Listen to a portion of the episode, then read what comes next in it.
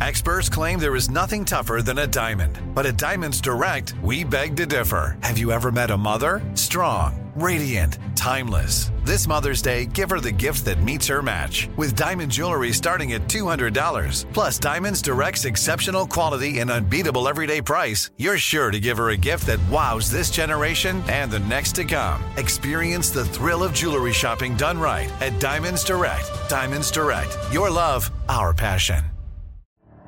The Elevation with Stephen Furtick podcast was created with you in mind. This is a podcast for those feeling discouraged or needing guidance from God. Together in this podcast, we'll dive deep into scripture, uncover the powerful truths that will help you rise above your limitations and embrace your full potential. We're here to equip you with the tools you need to conquer life's challenges. Listen to Elevation with Stephen Furtick every Sunday and Friday on the iHeartRadio app, Apple Podcasts, or wherever you get your podcasts. I'm Hannah Storm, and my new podcast, NBA DNA with Hannah Storm, chronicles my six decades in professional basketball. From growing up in the sport to becoming one of sports TV's first female broadcasters. Join me as I dig deep into the game's history, unearth some wild stories, and talk to my friends from the world of basketball, from Dr. J to Charles Barkley. It's been a wild ride, and now I get to take you with me. Listen to NBA DNA with Hannah Storm on the iHeartRadio app, Apple Podcasts, or wherever you get your podcasts. It's because you think that the, that saying I don't know makes you not enough, like you're you're missing something, you're not adequate. But that's because there's this this kind of um, this dogma that you've fallen for that that makes you think that you know if I don't know what I think, you know, I have to agree with have all the right opinions on Ukraine and Russia, or else like I'm stupid, or I'm like it's like it's just so misguided.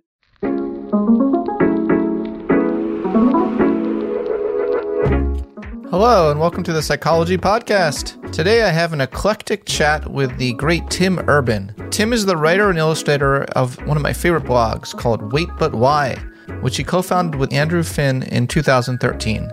With wry stick figure illustrations and occasionally epic prose, Wait But Why has garnered millions of unique page views, thousands of patrons, and famous fans like Elon Musk. His long form blog covers a range of subjects, including artificial intelligence, outer space, and procrastination. Tim earned his AB from Harvard University, graduating cum laude with a major in government. In this episode, I talked to Tim about the complex relationship between identity and critical thinking. Tim cautions against blind loyalty to specific ideologies, for it can lead to an echo chamber of tribal minds. Instead of dogmatic maxims, Tim suggests we uphold basic core principles that guide our thoughts and behavior. In this way, Tim believes we engage in high rung thinking, all the while cultivating idea labs within our culture. We also touch on the topics of dating, education, politics, writing, morality, and tech. So, without further ado, I bring you Tim Urban. Just chewing nicotine gum so I can get some energy. Does nicotine gum give you energy? Is that does that work? I know that. Uh, oh, it's great. It's great. Biohackers love it. N- yeah. I've never smoked a cigarette, um, but nicotine gum, when used like in moderation, if you use it a lot, you know, you get addicted, and also it loses its potency. You have to take more and more. But if you take, you know, the half dose, two milligrams, and you maybe like two or three of those max on a day, and take a day off, you know, a couple days a week, it's great. It's a little boost, like a sharper. It's like a sharper mm. caffeine boost. It's like a caffeine boost, but like sharper, better focus, and it doesn't last as long. Slow, shorter half life. I want to ask you a question, Tim. Uh, someone told me that you you said that you have ADHD. Is that true? I don't know if or have you been diagnosed? I don't know if I have ADHD. I've never been diagnosed. It's hard to know like what ADHD exactly is. I was like, it's it's like, is it one of those things where it's just a label for what a lot of people have with or is it like a specific condition where people can't like sit still? Because I never like had problems like taking an exam in school. I wasn't like a, unable to focus. Mm. So I, I don't know whether it's like it's like a specific diagnosis of people who like literally can't focus when they need to. In which case I don't have that. Okay. Or if it's like, yeah, the kind of personality profile of mine is what we call ADHD. And like, yes, then I probably have that. So I don't know. Yeah, no, I hear you. I mean, I, I often say I have intellectual ADHD, you know, but you know, I love lots of different topics. I feel like I get the sense you do too, like in the sense you you uh, if if I told you you had to write all your articles about one specific topic the rest of your life, wouldn't you feel a significant limiting of your freedoms? Yeah, I would hate that. I would hate that too. I would hate that. I, I'm all about uh, AJ Jacobs said it best. He said if he could take college again, he would do 32 101 classes, and that's how I feel about life. Like I, Mm. I love my job because I basically get to do a 101, you know, dive and then come out, you know, explain it. So then, you know, you explain it, you really understand at least a certain amount of it. Obviously, there's expertise you have to put a lot more time in for. And then it's so fun to move on to the next topic. Like I, I yeah, I feel like at that point it starts to get more, you know, after the 101 level, it starts to get more rigorous and, um, and more technical. And it's, it, I'm sure it's satisfying to get to that level, but it's like, ooh, or I could just move on to like, Yeah. you know, I'm like, I'm like intellectually promiscuous. Yeah. Oh well, that's pro- that's even the sexier phrase than intellectual ADHD. I, I, I, Yeah. I like that phrase. By the way, AJ Jacobs is my brother, man. So uh, big shout out to him. He's one of my best friends. Yeah, he's the yeah, best.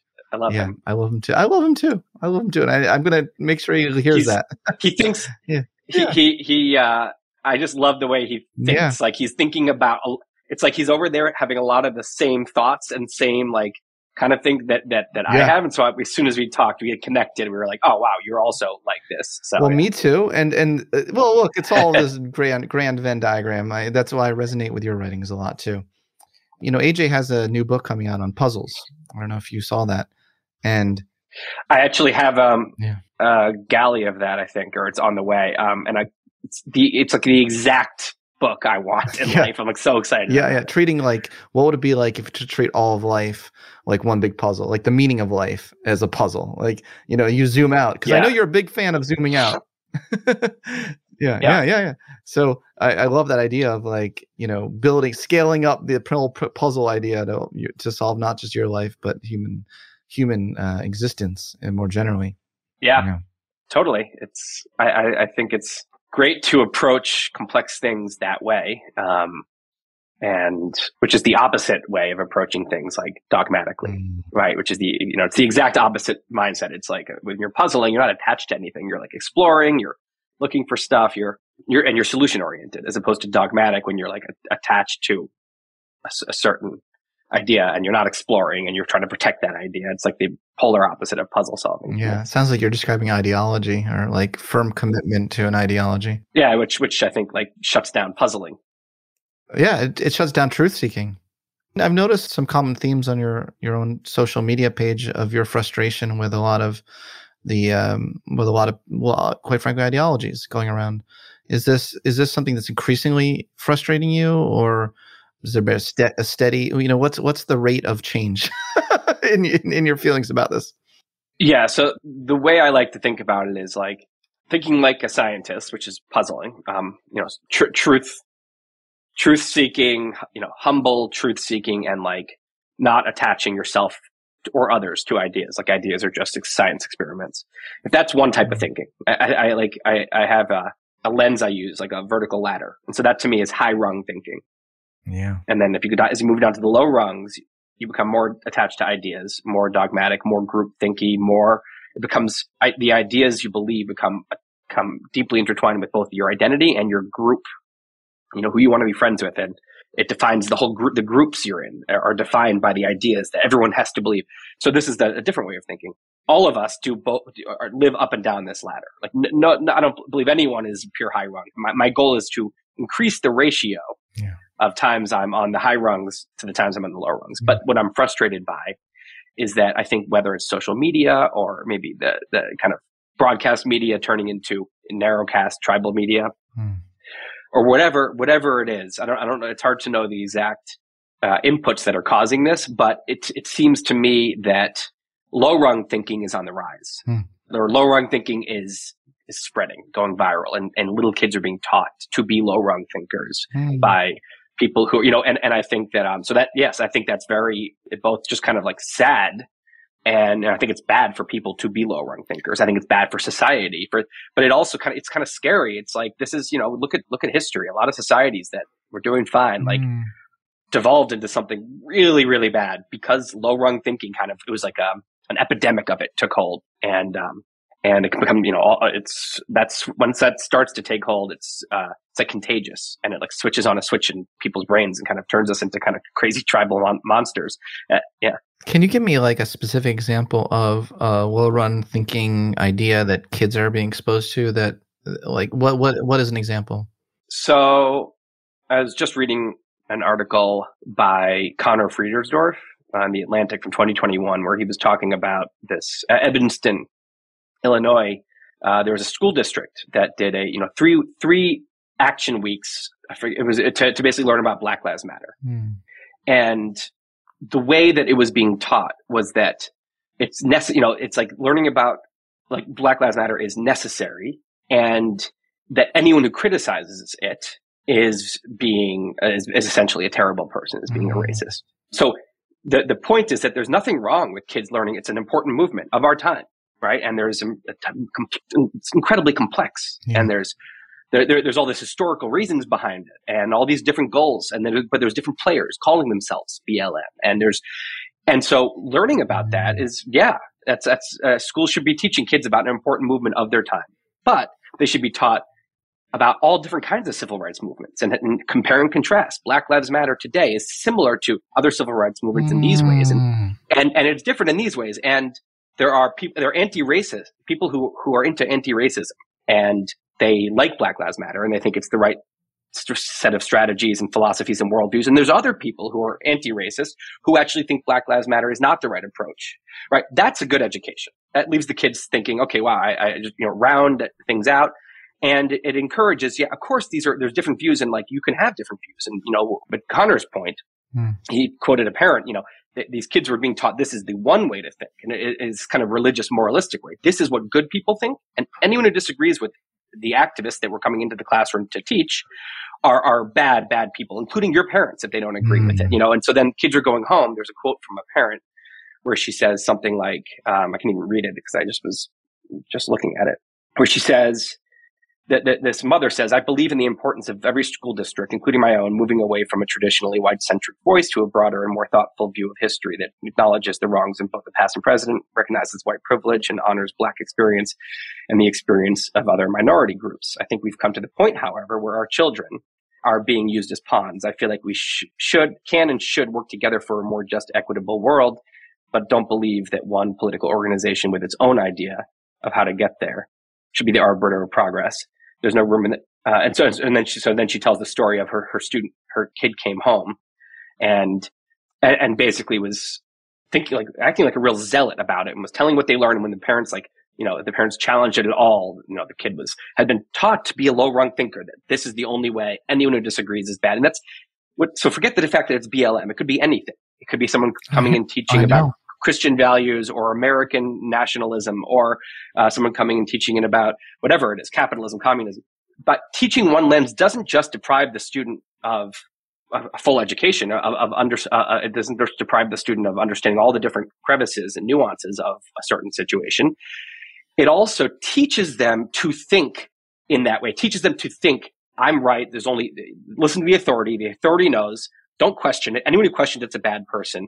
And that the way to handle someone who disagrees with you is to tell them that they're a terrible person. That's training student kids to think in the low rungs, which is awful. Mm. I mean, that's, that's a great way to be, it's a great way to not learn and not grow and to end up siphoning off for any friends that disagree with you and form echo chambers in your, in your groups of friends. And, um, so yeah, that's, it's, I don't like it.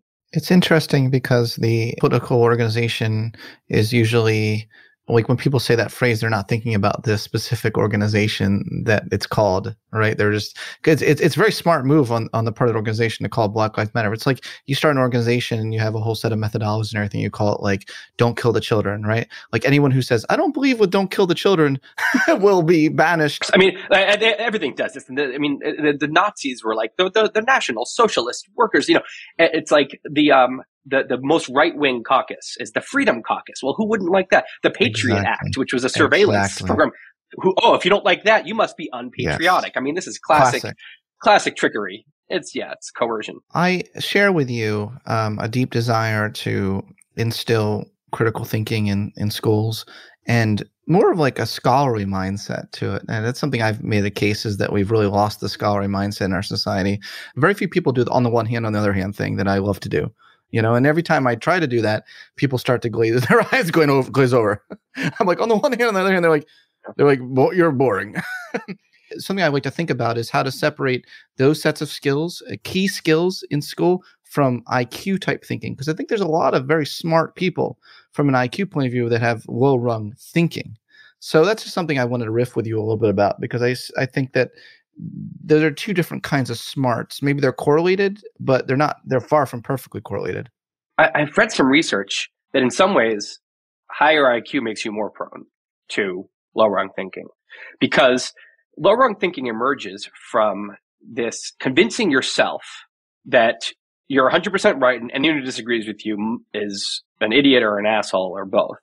And high IQ people have a very clever lawyer in their head who builds a case, builds a very effective case. And you can convince your, talk yourself, you know, such a good case that you really believe your own bullshit. And I see that a lot. I see, I see a lot of the people who I think are really kind of caught. Because again, I don't want to say they are low rung thinkers because we all can be and and they will i'm sure at some point in some way in their thinking they're they're less i'm little more low rung than they are who knows but i see some people who are really caught in it who seems like it and these are some some of the smartest people i mean often. Often these people are clearly extremely intelligent.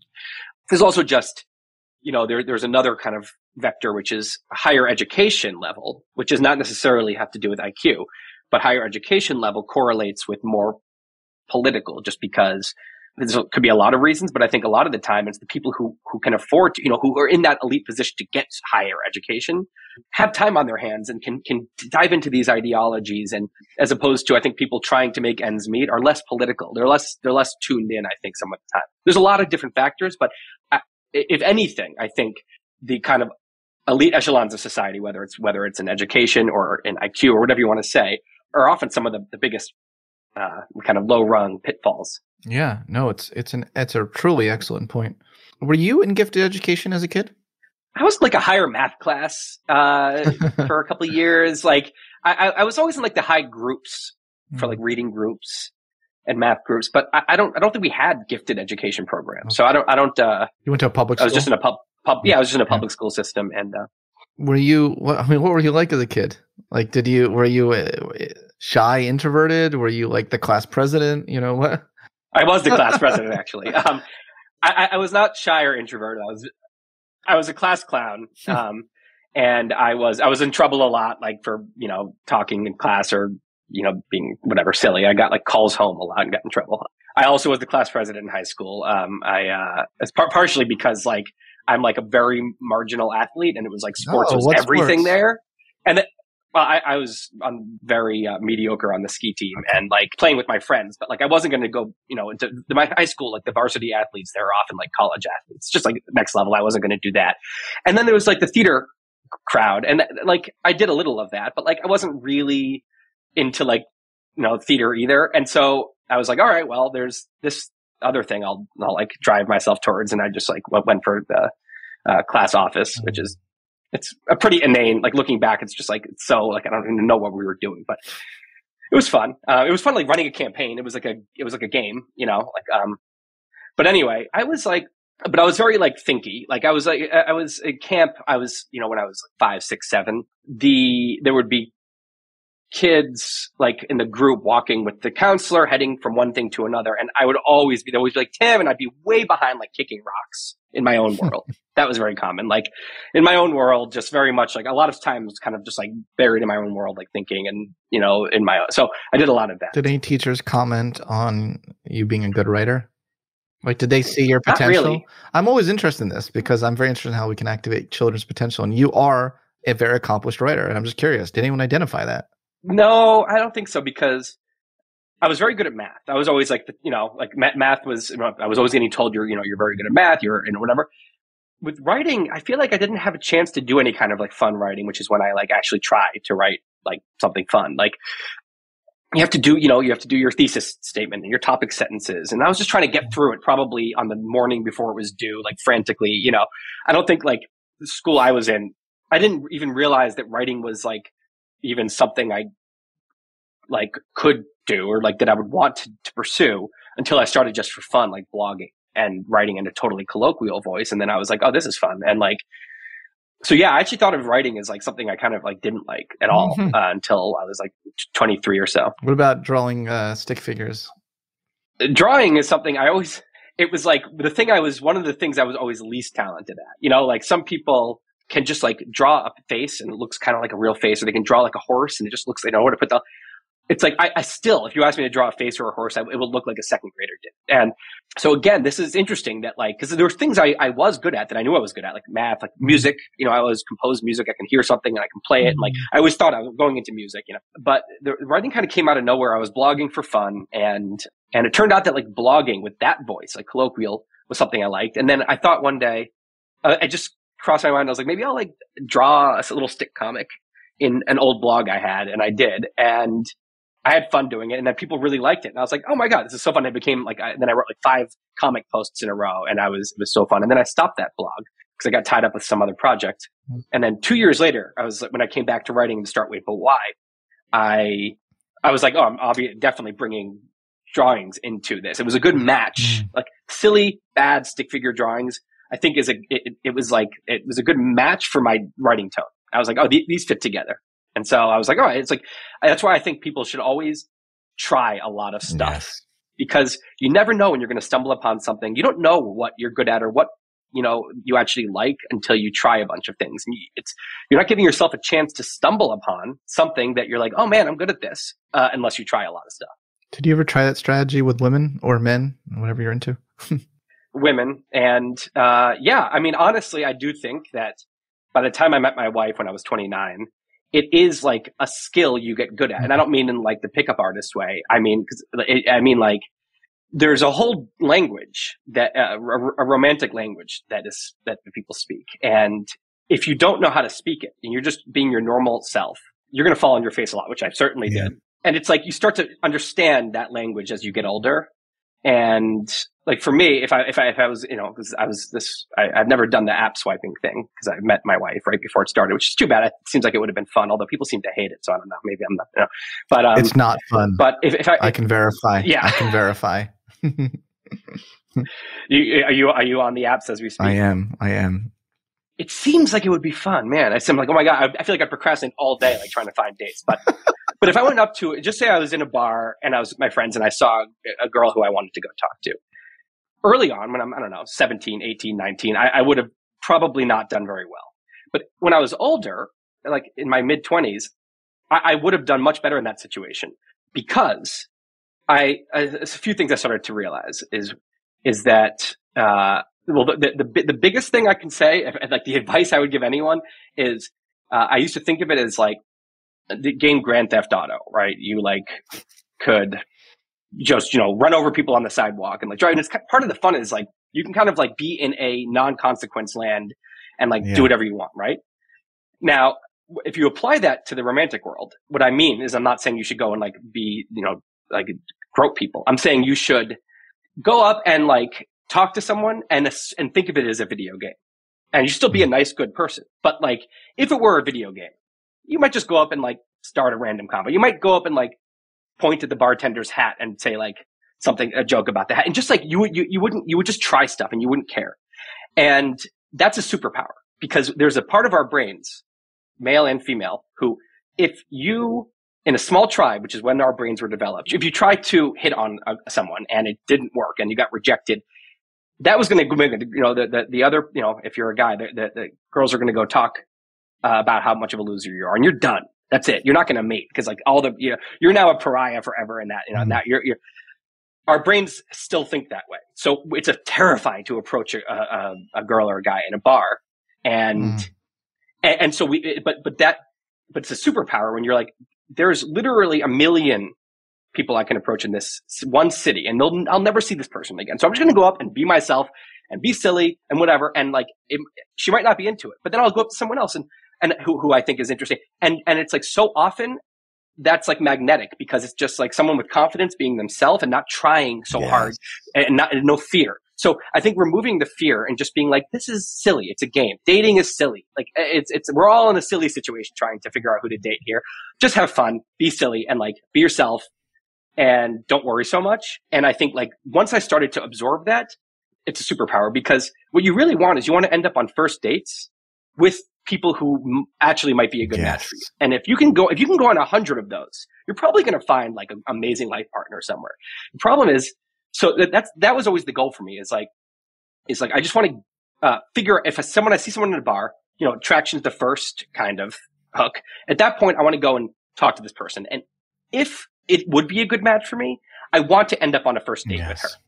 And the problem is, and the problem is, what's what's sad is when that person would have been a good match for you, but you can't pull off that bar interaction. So she does. She never even realizes that she'd be a good match. She just thinks of you as a weirdo and or, or creepy or whatever, and and you're out.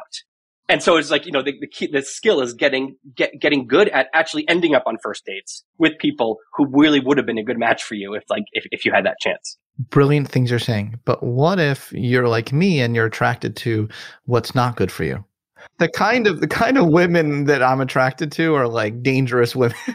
and it never it's not good for me. I the ones that I probably should be approaching cuz cuz you made a point like the ideal is to go on first dates with people who are good for you. So you just made me think of that. I'm being a little cheeky, but I'm also being a little vulnerable with you. Yeah.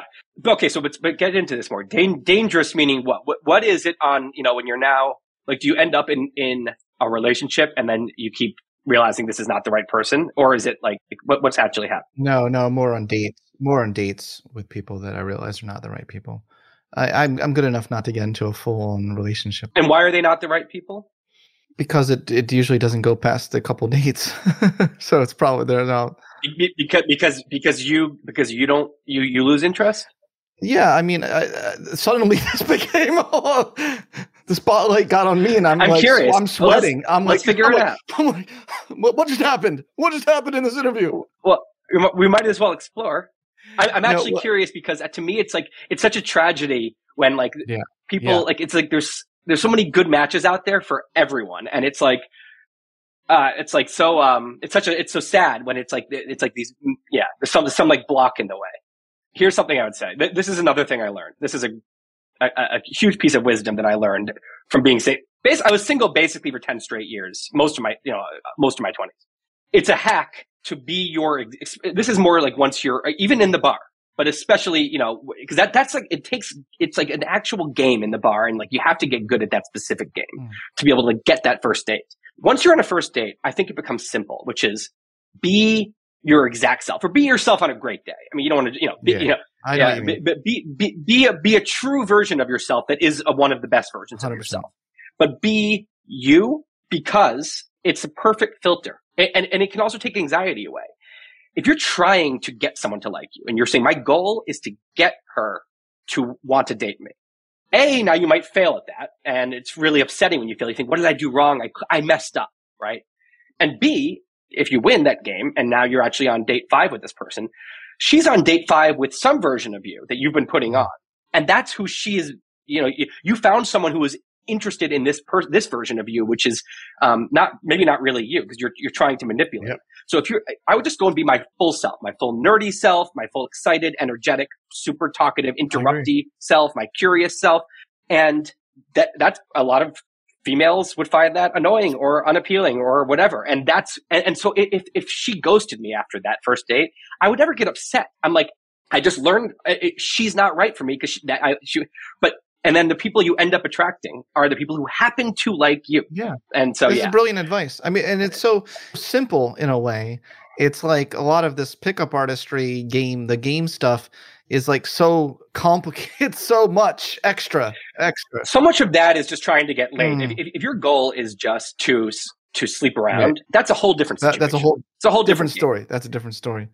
Yeah, yeah. Like what always excited me was trying to like was was like having a crush on someone and like uh you know going on a first date. My you know my dream first date was like oh we're hitting it off so well and we're like um we're having so much fun and like we are super into each other. So if if you that, that's a that game I think is easier because you just you just you just yeah you just be yourself and and drink. I mean alcohol is so helpful in these situations. Like it's it's it's because the, the point is the what alcohol can do is it can actually calm that part of the brain that thinks you're in 50,000 BC and this is a dire situation. Alcohol can make you shrug and say it's a date. Doesn't it, not it, it's not the beginning or the end of the world. Like it's a date. Let's have fun. And if it doesn't work, I'll laugh at myself.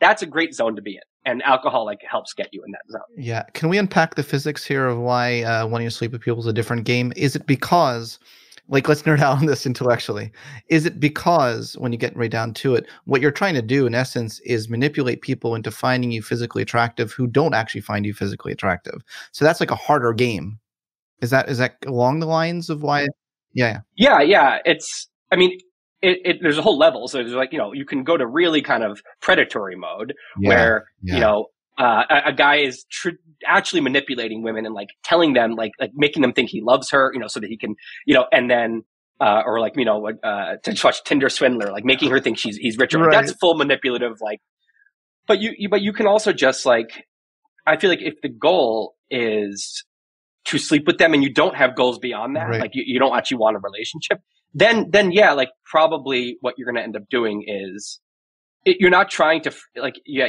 you don't need her or him to know the real you. Mm-hmm. Like that's not the point. You are trying to make you're trying to be someone they want to sleep with. It's seduction. Seduction. Yes. Yeah, which is which is you know, but it's also we're we're like animals. That's fun. There's nothing wrong with like playing that game. Is again, I think what's wrong is when you go to the next level and you're actually hurting people. You're you're you're really manipulating. You know, saying I love you and you're, yeah. just oh, making yeah. them think, and you don't. That that's that's that's pretty evil. But like, yeah. I think like if if you're being upfront about what you want and you're just in full like flirty mode trying to sleep around. I think like everyone's it's in, it's within everyone, guy or girl's right to like have a phase like that and like want that. There's nothing wrong with that. Um, if, if but just just don't you don't want to hurt people along the way. There's, there's ways to do it that hurt every you know you're it's a, a chain of victims, and there's ways to do it where no one gets hurt.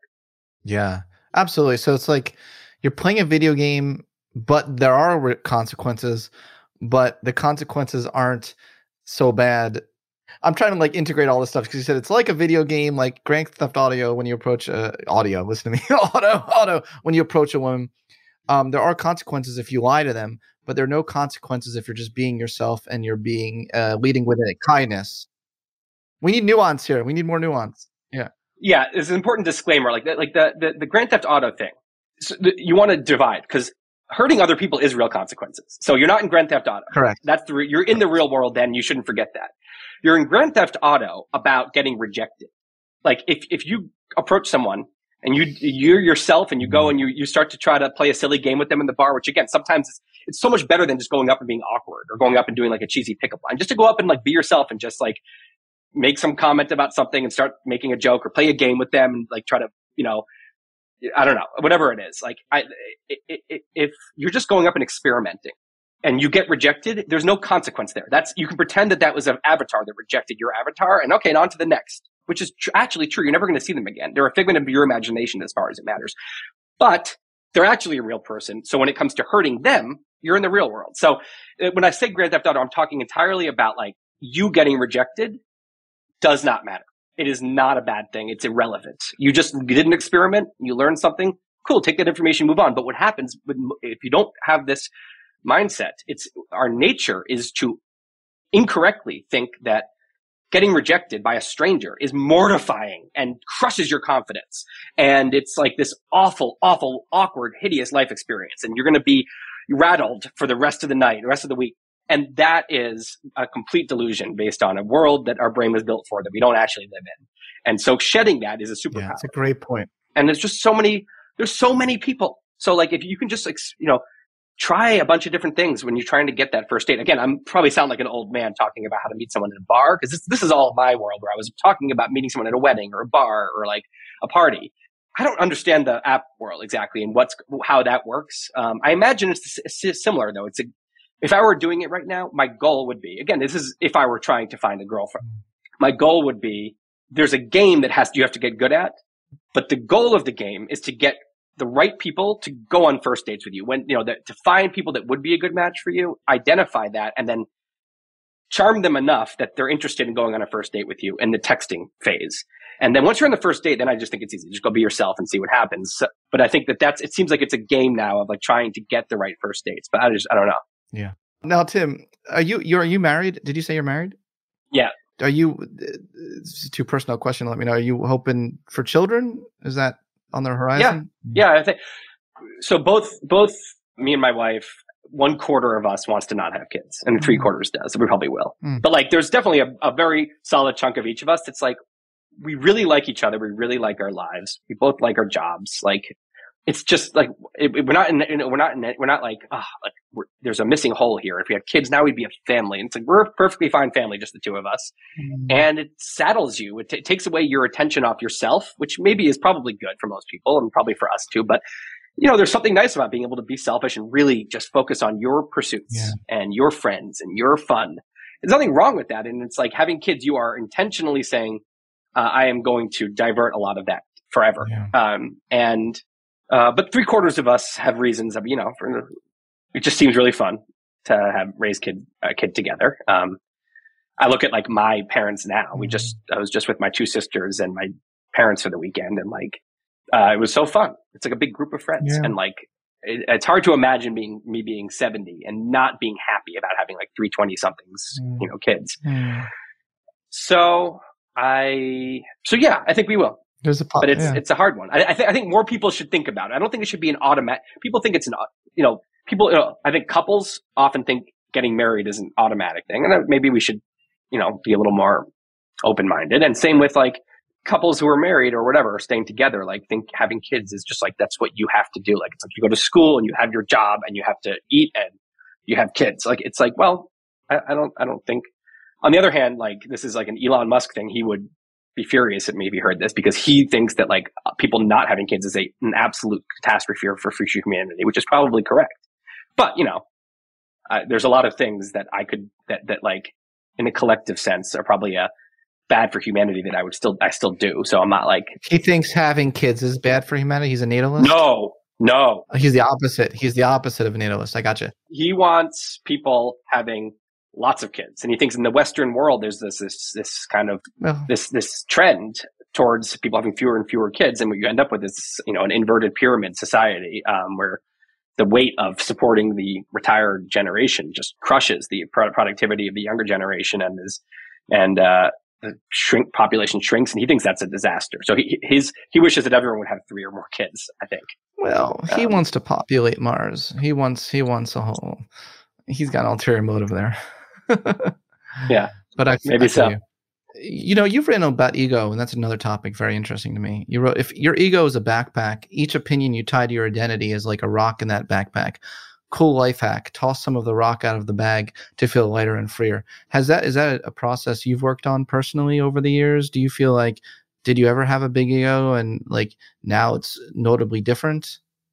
Yeah, I get actually. I probably should have said identity instead of ego there because I get a little Mm. confused about what what the They're ego not the same is. It's a little bit of a thing. Yeah, confusing. concept. yeah, thing. it's a little confusing concept for me. Like, I'm not really. I guess I don't really know what an ego is. Like, I have an ideas of it. the self is a large representation of all of our self ideas about ourself like our co- self concepts like our values our who we are you know it's kind of reflecting the consciousness back on ourselves it's holding up a mirror that's our self the ego is the certain subset of the self which includes the representations of def- the defense mechanisms that um, constantly uh, make sure that we have a, a positive evaluation of ourselves so it's really like defending the fort of of that positive uh, evaluation the slightest criticism the slightest anything that might not that make us think that we're not great you know we have to fight that does that help at all Hmm.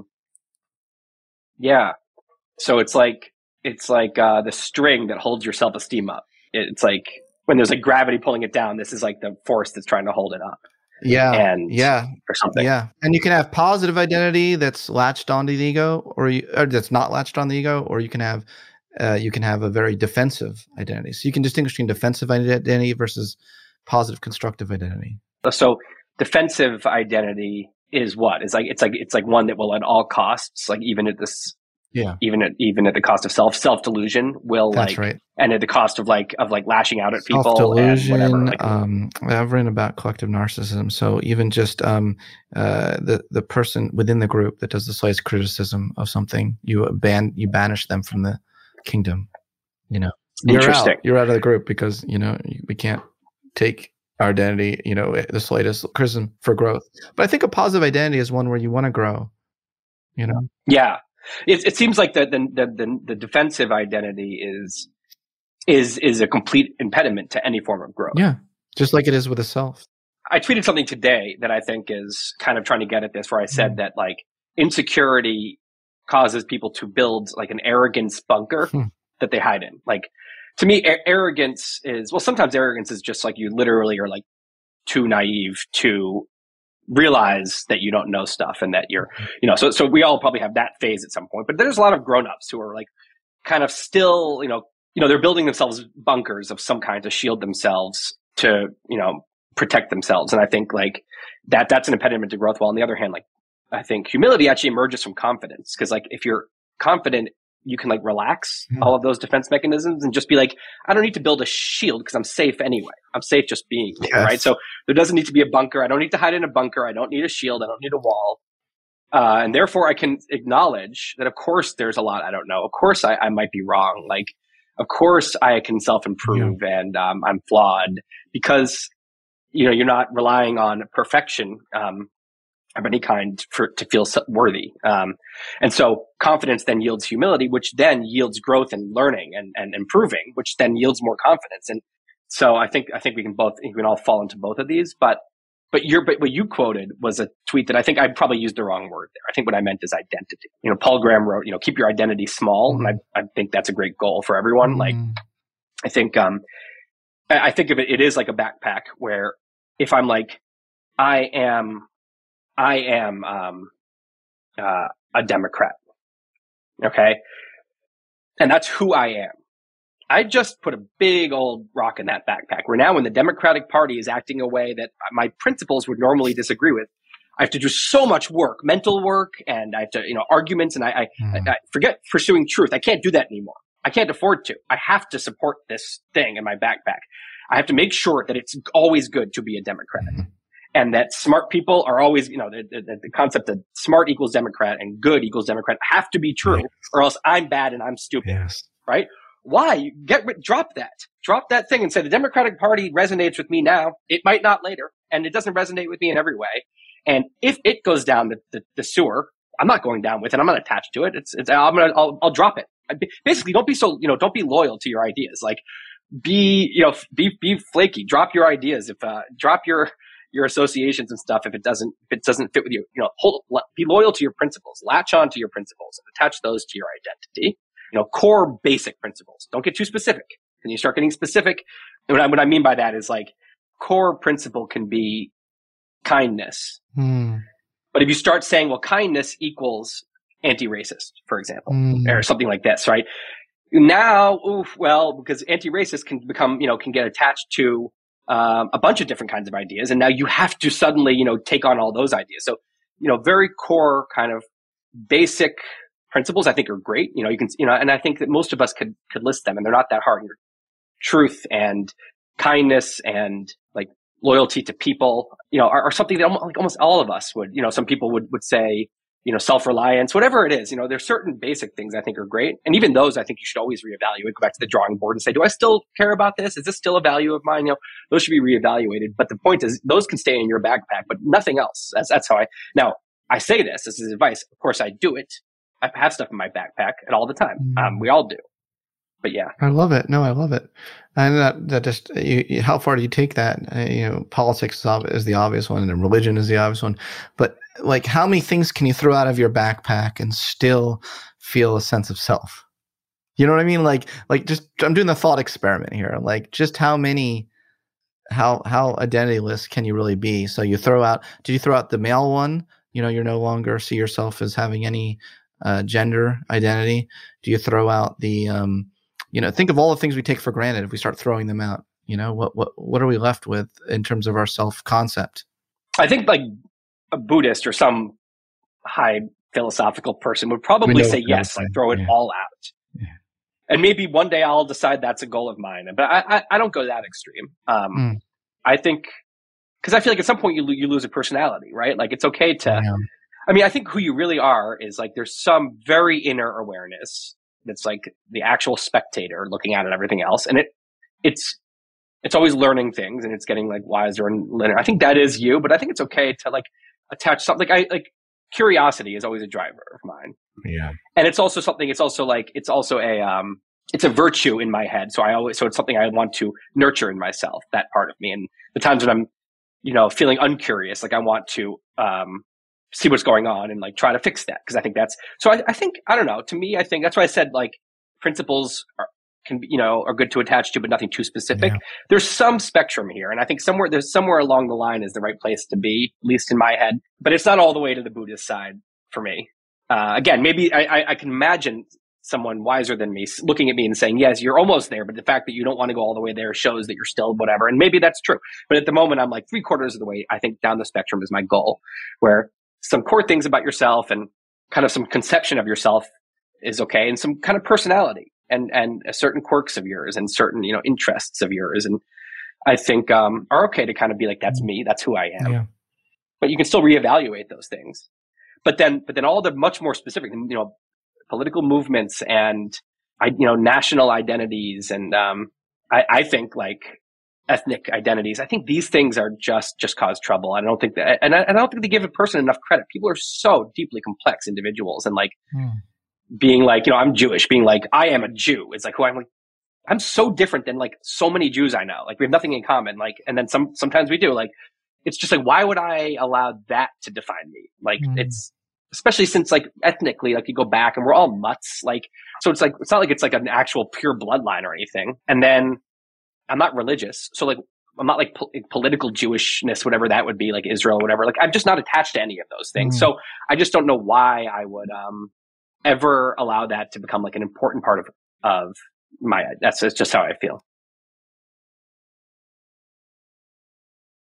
I absolutely hear you. And I think this this is a, a really important point that is causing so much strife. But the solution out is not obvious to me. And I'm a psychologist. I try to understand psychology. Try to be like, well, how can we tempt people to to see people as human first? And it's almost like I have to fight to do that. I have to fight to do that. It's not that's not the centrifugal centrifugal force, whatever the word is. Do you have any ideas on what we can do?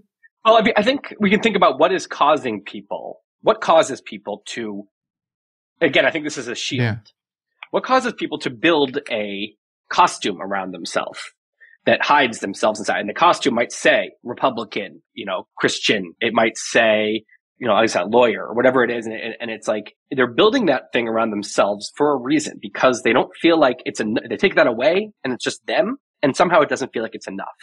Right. And it's this notion that like you are defined by these things. And if you don't know what you believe and you don't know what groups you, you know, you, you're in, then you don't know who you are. That I think is, is not true. It just does not true. It doesn't make sense. Uh, every humans are so complex. Every human, talk to any human and get in their brain and really get it. Talk about their childhood. Talk about what they really interest them. Talk about what movies they like and why. What parts did they like? What scenes? What actually did they like? You're going to find like a totally unique point of view in there somewhere mm. and a totally unique sense of humor, right? And like, and w- what are you scared of and why and like how does it feel if you really got into these things you, you find like a completely unique situation um, and so that's enough that's it that's all it's just like you know uh, you, you are a complete unique set of like traits and and internal thinking your plastic brain spaghetti in the pla- you know the spaghetti of the neurons in the brain is like no other brain before and no other brain uh, that will ever come. And why do you need more than that? That is awesome. Like just go and like be that person because the world is different with, with that, with you in it and with you out. If, if you, if you're not here, that particular brain is no longer in the world. We don't have that. So you're adding something just by being like as uniquely you as you can, right? So this all sounds so cheesy, but it's also like, not to me. It's the thing that I think is missing from I think people are when there's a lot of um, dogma that makes people feel like mm. y- you are just your race, your your religion, your uh, you know your your nationalism, your, your your nationality, whatever it is, like, and your profession, and your how much money you make, and you know your marital situation. That these are the things that define you. The kind of the on paper version, and to me, that is like so much more boring and less unique because there's a lot of people that have those things. You can check those boxes, like, you know, but there's no one that has your particular brain chemistry going on and your particular worldview and your life experiences. So I think, yeah, I think just getting people to kind of feel like, and it's, it's such a relief. Be like, okay, I don't have to be, I don't even have to know what I think. I can admit that I don't know. I don't know what I think about politics, maybe, mm. or maybe I do, but like, I, I, am not sure where I got those views, and like I need to maybe reevaluate, and like maybe I don't know what I think about Ukraine and Russia. That's okay because that's really you. The real spaghetti brain in there doesn't know. Yeah. and and and trying to hide that is why it's because you think that the, that saying I don't know makes you not enough, like you're you're missing something, you're not adequate. But that's because there's this this kind of um, this dogma that you've fallen for that that makes you think that you know if I don't know what I think you know I have to agree have all the right opinions on Ukraine and Russia or else like I'm stupid or I'm like it's like it's just so misguided. It, preach. I, I, I completely agree. You know, I, I think that the the self actualization, the creative self actualization potential of each human is the most important thing. You know, and that's a lot of what you're saying. And you distinguish between two kinds of intellectual culture: idea lab versus echo chamber. You say idea lab is a safe space for people, a dangerous space for ideas. Echo chamber is a safe space for a sacred set of ideas and people who express them, and a dangerous space for opposing ideas and people who express them. Or, uh, do you think we're seeing a lot more echo chamber these days than idea lab? Yeah, I think like w- one of the things that can be helpful to understand if you're in an echo chamber or if you're enforcing an echo chamber is to define it and also to define its opposite. So I, I think of an echo chamber not as a, a not as a physical place or even a metaphorical place, but as an intellectual culture. It's an intellectual culture where the truth might matter somewhat, but it doesn't matter as much as upholding a certain set of sacred ideas. Maybe it's one sacred idea, maybe it's a certain set.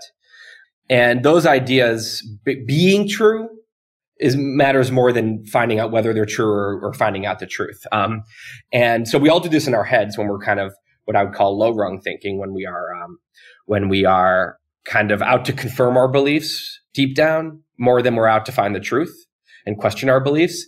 Um, but as a group, then we kind of collaborate in low rung thinking. And it's like there'll be this kind of group enforcement mechanism that, you know, it, sometimes it's one person in the group is kind of the bully and everyone knows that like oh when they're around like don't don't challenge their politics you know don't say anything about you know god or whatever it is. And that that means that one person is kind of enforcing echo chamber culture on everyone. Sometimes it's the whole group kind of agrees. Yes obviously we're all in this group because we're good people who believe this and those are bad people who believe who don't who, who think other things.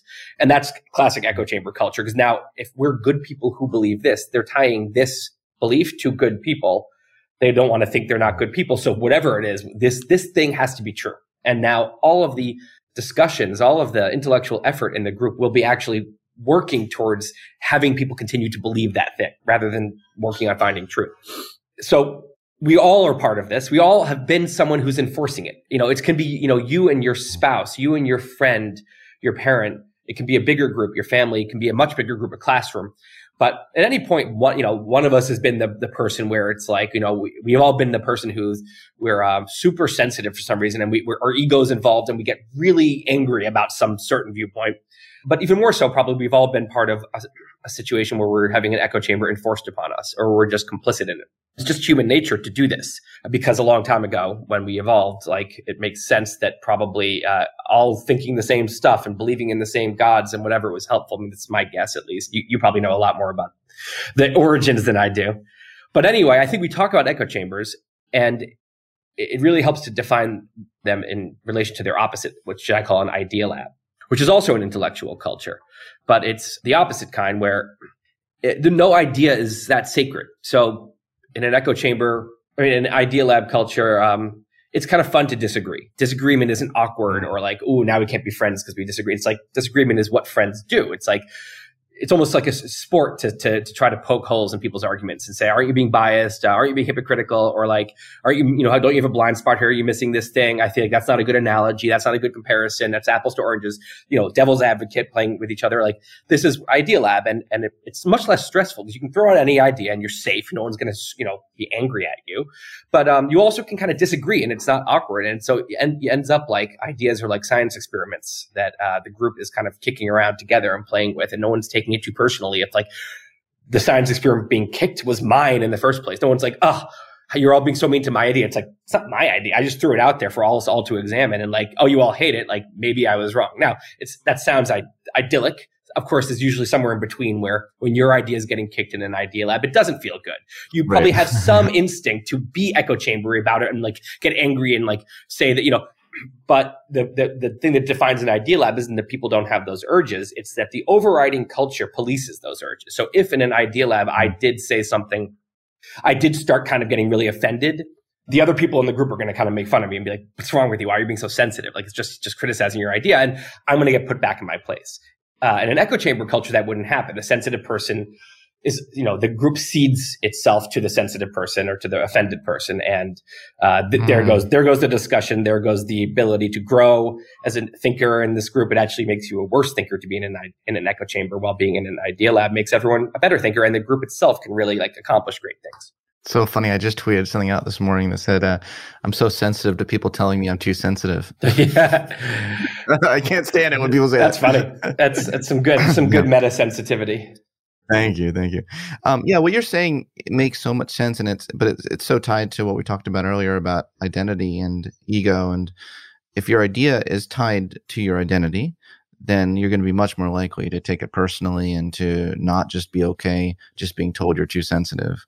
Or it's, if it's tied to your self esteem, if you know, if if, if this idea yeah. is not true, then I'm not so smart, or then I'm not so good, or yeah. that all these things that I'm trying to um that I'm clinging on to, you know, this notion, these notions that I'm clinging onto about myself all fall apart. And that only happens if you allow an idea to define you in the first place. Well, I, I very much agree with that. I, I think that it, it does get legitimately tricky when we talk about like marginalized groups, right? I mean, there are people who feel their ideas are some ideas could be dangerous. They see some ideas as dangerous to their existence, to their ex. It's an existential, like extent, existential ideas. We can call it. We can coin something here, um, and you can obviously, you know, with empathy, see how that would be very upsetting to people when they see an opposing point of view that, as they perceive it, is is uh, dehumanizing them. Right. So how do you how do you have really productive to me that's a that i have no current answer by the way but i would love to get your thoughts. How do you open up a space for opposing points of view and things to talk about things at an abstract level um, without um, making clear that you're discriminating whatsoever the, the person in front of you? Yeah i mean i think it's it's a spectrum. Like on one end of the spectrum you know you're you're saying racial slurs or you're saying genocidal ideas and you're trying to I mean, and that is genuinely like very harmful stuff to be doing.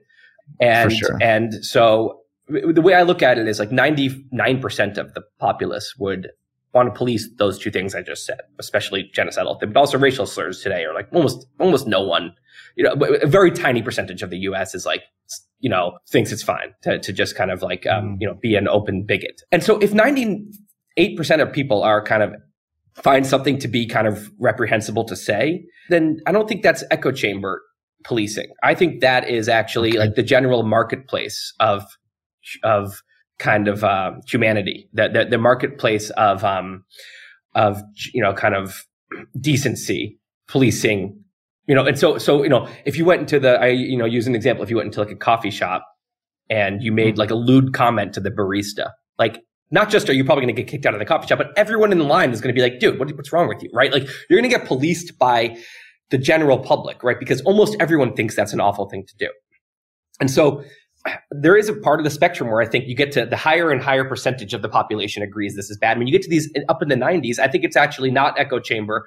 It's, you know, you'd say it is an echo chamber about those things, but that's okay. That's like, you know, that society has decided as a much broader group that like this is, this is something that, that we've, we, we don't want. Now, the problem I have is when things way down on the other side of the spectrum where maybe 20% or 10% or 5% of, of, you know, broader people in society would think this thing is not okay to say, or even just like in a college campus, you know, maybe 15% deep down think this is a not a think, okay thing to say. And 85% might disagree, but they, they think you can say it, right? And the 15% is imposing their preferred echo chamber, which they're allowed to go and form a group of friends amongst their own 15% of people. They can find all those other people and they can form a little echo chamber and say, you're not, you can't be friends with us if you say these things. That's totally fine. That's, that's not, not violating any liber- liberal principles. Problem is when they are saying, no, no, no, not whether you're friends with us or not.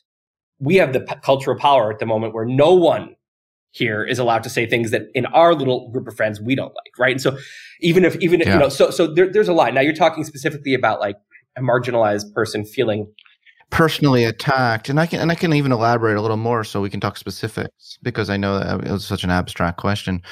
I, am very interested in um, conflicts between scientific findings and uh, ideology and i know that's something you're very interested in as well so this is something we kind of bond over you know. I know that uh, you were interested in sex differences for instance and uh, sex differences personality and in the brain and and things like that there are some people, some ideologies that are claiming these days that there is no such thing as biological sex, right? That's not even a, doesn't exist. And, uh, it's all gender. It's 100% gender identity. And, and that, and that there's no sex differences whatsoever. And the science doesn't bear that out, right? The science bears out that there, especially on the people versus things dimension. I mean, it's, it's pretty large, uh, the sex difference there and, um, interest in people versus things. And, um, and then when you do look at this whole brain approach, um, you find there there are there are significant differences. Now, none of those scientific findings, and no scientific finding, in my view, justifies discrimination. No matter what you find, it doesn't discri- justify individual discrimination, and that that should be obvious. But some of these debates, people don't even want to hear the science because they feel like it threatens their existence. So that's kind of what I'm referring to. I don't know if that makes sense. Why did why did Galileo get house house arrested? Because people did not want to hear the science because it threatened their worldview, mm, right? I mean, this yeah. is this is old news. Yeah. This is yeah, that's true. And if you're if you, if you if you think you wouldn't have you, you, you prefer the Galileo side of that instead of the Catholic Church side of that, uh, mm. you should prefer science here too. Um, especially since I mean, mm. th- with this topic, I dug in, and the science isn't even saying anything bad. Like the, the, reading, the more I read about women and men, men brains, the first of all, the big thing that you come out with, if you look at the stats, is that judging an individual based on these broad averages is makes absolutely no sense. It's a, it's someone who doesn't understand statistics would do that. If you understand statistics, like right. it tells you nothing about any person. I use I use an example like I was in a class at Harvard, you know, full of you know crazy kind of psychotically ambitious kids. And it was hmm. Sandel, uh, you know, uh, Michael Sandel's class at Justice's famous class, and he, he 800 people, and he says, you know, raise your hand if you were born first in your family, your first child. 80% maybe maybe even more raise their hand right? Because so you, you could i'm sure there's all kinds of stats about first children tend to be more ambitious more conscientious something right? You know probably less cool less socially you know apt whatever whatever it is. Now imagine a company hears that and they say oh okay. So we're going to interview but let's let's ask on the inter- on the application what order you're born. We're not going to interview any middle children or youngest children. We all agree that would be a ridiculous policy because like clearly this is not actually interest, informative at all for any. So I say the same thing. You can learn all you want about broad averages, um, and and they're important for other things, but um, uh, it, it literally makes no sense to judge a single person because there's so much more variation within uh, all groups than between them. Now, when you get to uh, sex differences, the more I dug in, also, the more I just kind of thought, wow, the male brain on average and the female brain on average are two like like super magical power machines and mm. they each are str- like you know you know they overlap a lot and then they each have some extra strengths that the others doesn't. And like man it made me like want if i'm starting a company i'm going to be like i want a lot of smart women and a lot of smart men here because i want like all the strengths. I want all the tools you know i want to make sure we, we yeah. So like it, it, just made me care more about gender diversity. It made me more impressed with both the male and the female brain. It didn't make me think any anything negative about women. And so this is what's being repressed is information that just is kind of fascinating and not bad at all. And what happens is like what, what when when it, when something is repressed, people assume there must be some bad story here. So you know that what, what people are worried about is like these you know old misogynistic myths about women. You know, oh, women are bad at math, women are whatever, and they're worried about the. But actually, when you learn about real science, you become less likely to believe those things. And when you repress them, you actually allow you know bad myths to become much more widespread, I think. So in general, it's hard to find that many. I mean, maybe there's some instances, but it's hard to find many instances when repressing science is a net positive, you know, or even a positive for anyone, yeah. for anyone. I mean, it's also just think about all the like, all of the medical things that people learn, you know, the male and female bodies are just different machines. Um, you know, you know, and there's different medical implications. Like we, you know, it's just, I don't know. I, I just think repressing you know, knowledge discovery is just not something that has ever look in history. How many times was it was it did it were the, were the people repressing knowledge discovery on the right side of history? Hmm. That's my thoughts. and by the way, I'll say I learned a lot of this from you. I mean, I thought you wrote some amazing articles on this and and and just measured and nuanced and yeah, I, I, th- I thought it was great. Well, thank you. Uh, that that means a lot to me. I managed to write an article pointing out the sex differences in a way that didn't really piss off anyone. And I think that we need to figure out more of that. We need to figure out how can we frame these things in ways. I think you're a great example of that with what you just said, and you're not framing it in a zero sum way. I really like the way way you framed it in a zero positive way on teams, and I, and I like that way of thinking.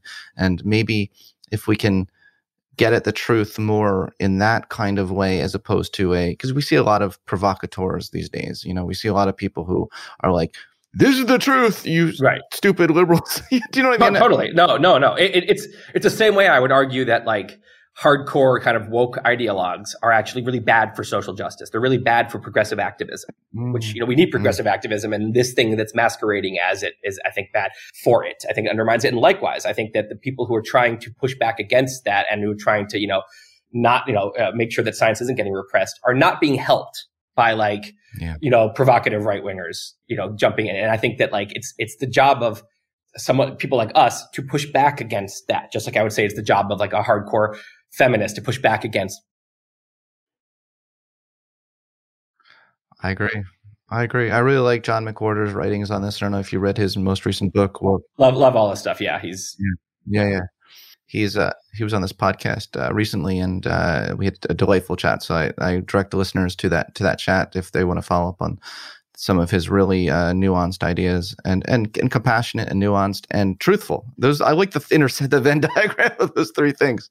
You know? Yeah, I mean, and it's like if if you're gonna come at something with compassion, nuance, and truth, and you're not like you don't have some secret motivation, some secret like right. you know you're just trying to find the truth and and you and you have a lot of compassion as you're doing it yeah any, anyone who still wants you know to cancel you or to you know to to slander you after that like that's a them problem like it's like and and it's you know it's easy for me to say i don't work as an institution where i can get fired for it. you know i mean if for some people like it's not a them problem it's it's it, it but for for you've job privilege. Yeah, like job it's. I'm just yeah. not. I, I I mean I know like I could just avoid all this stuff and talk about aliens and space and talk about you know tech and and procrastination forever and not have any you know ha- haters. But it's like this stuff isn't really important. None of those other things matter if like the political situation is just going down the tubes. Like we're just gonna we can't uh, get to any of that awesome future. So yeah, I, I think like if I'm not if I'm not gonna approach hard things like this because I'm worried about the two percent of crazy people who will like,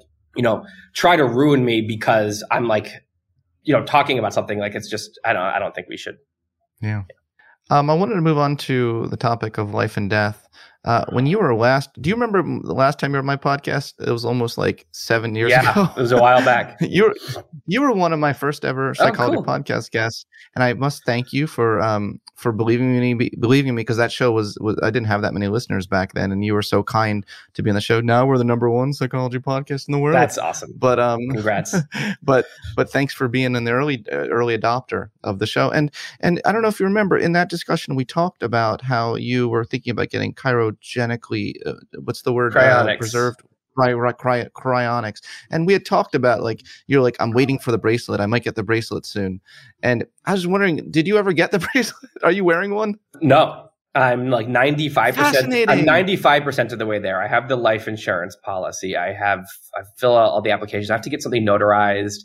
And I'm very close, and I think my procrastination is a just because I procrastinate on stuff like this, paperwork, and you know, no, notarizing is always going to be like a six month delay for me if I have to get it. I don't really know what I don't really know what that means to get something notarized. I don't I don't like it at all.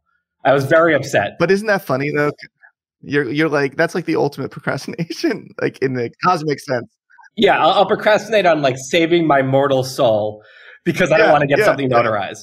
Yeah. But there, there's what there's another factor, which is like I, I think I'm going to do it. Like I'm leaning. If I had to just press a button right now, you're going to either do it or not, and you have to make a permanent choice. I would say yes. Yeah.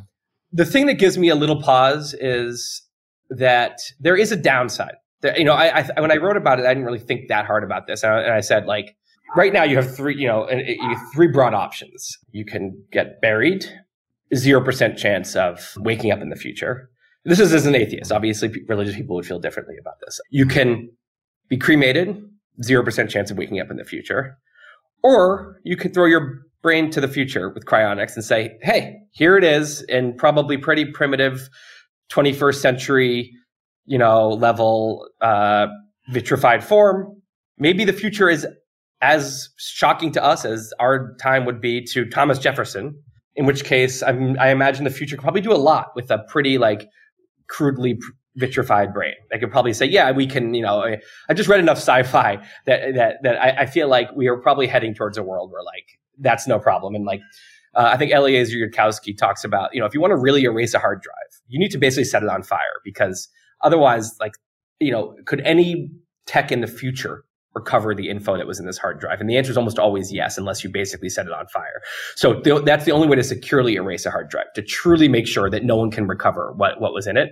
And then he, you know, talks about brains. How do you truly mm. securely erase a brain so that it cannot be recovered? Well, you have to let it like fully decay, you know, and, or, or cremated or whatever.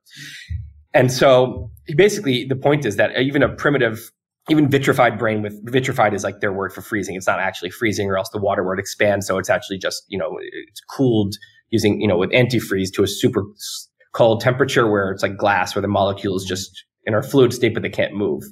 Yeah. And, and it, so, so the, the, the future probably would be able to do something with that.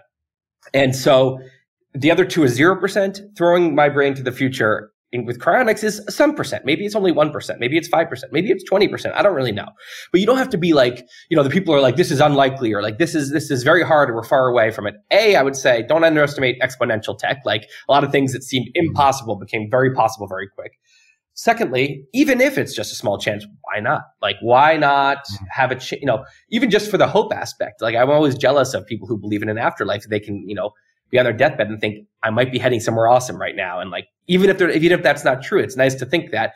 So the same thing, you know, with cryonics, if you know this is about to happen, your brain's going to be preserved. You're about to, you know, close your eyes and maybe blink and wake up and, and, and in 250 mm. years in a robot body. Right. So for all these reasons, it was like a no brainer. Why not? You know, and, it, and it's not that I want to live forever. I don't think I want to live forever. It's like I like life and I'd like to live a lot more than one century. I mean, like, thanks, but like, I'll let you know when I'm done. Like, I'm not, one century is not, you know, it's not very much.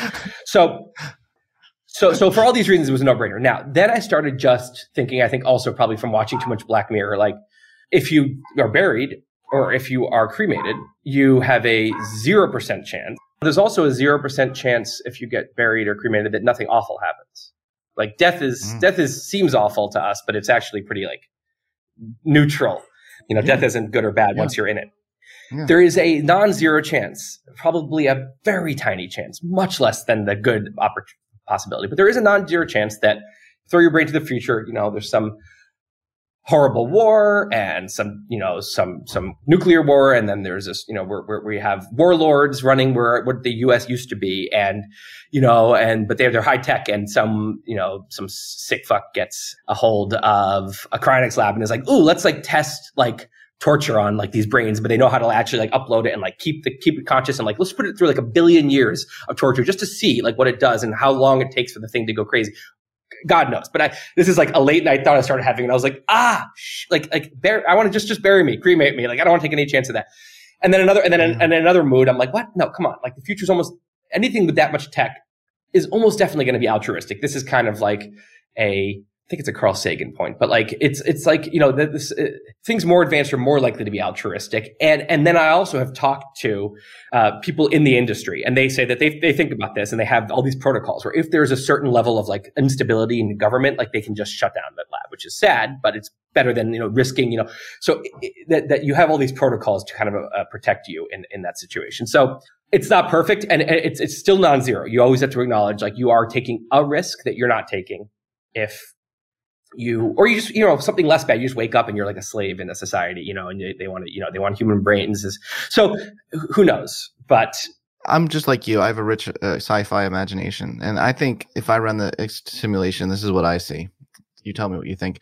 I see the most probable thing is that those bodies uh, that that whole the whole vat you and the vat it's going to get lost and it's got it's almost like you know how we discover dinosaur like figments now you know we're like oh my god we found this like uh, we're gonna it's it, it's gonna be like like you may be revived but we're i think it wouldn't be till like a billion years for now like that or a million years yeah. well the thing is that, that, that, but but but it requires electricity if, if the power goes out, the, the brain will Oh. decay. Then it's as if you're just buried because it I needs, see. it needs to keep the, the liquid at a negative 196 degrees. So it requires. I mean, that's there's a lot of things that requires for this to come out right.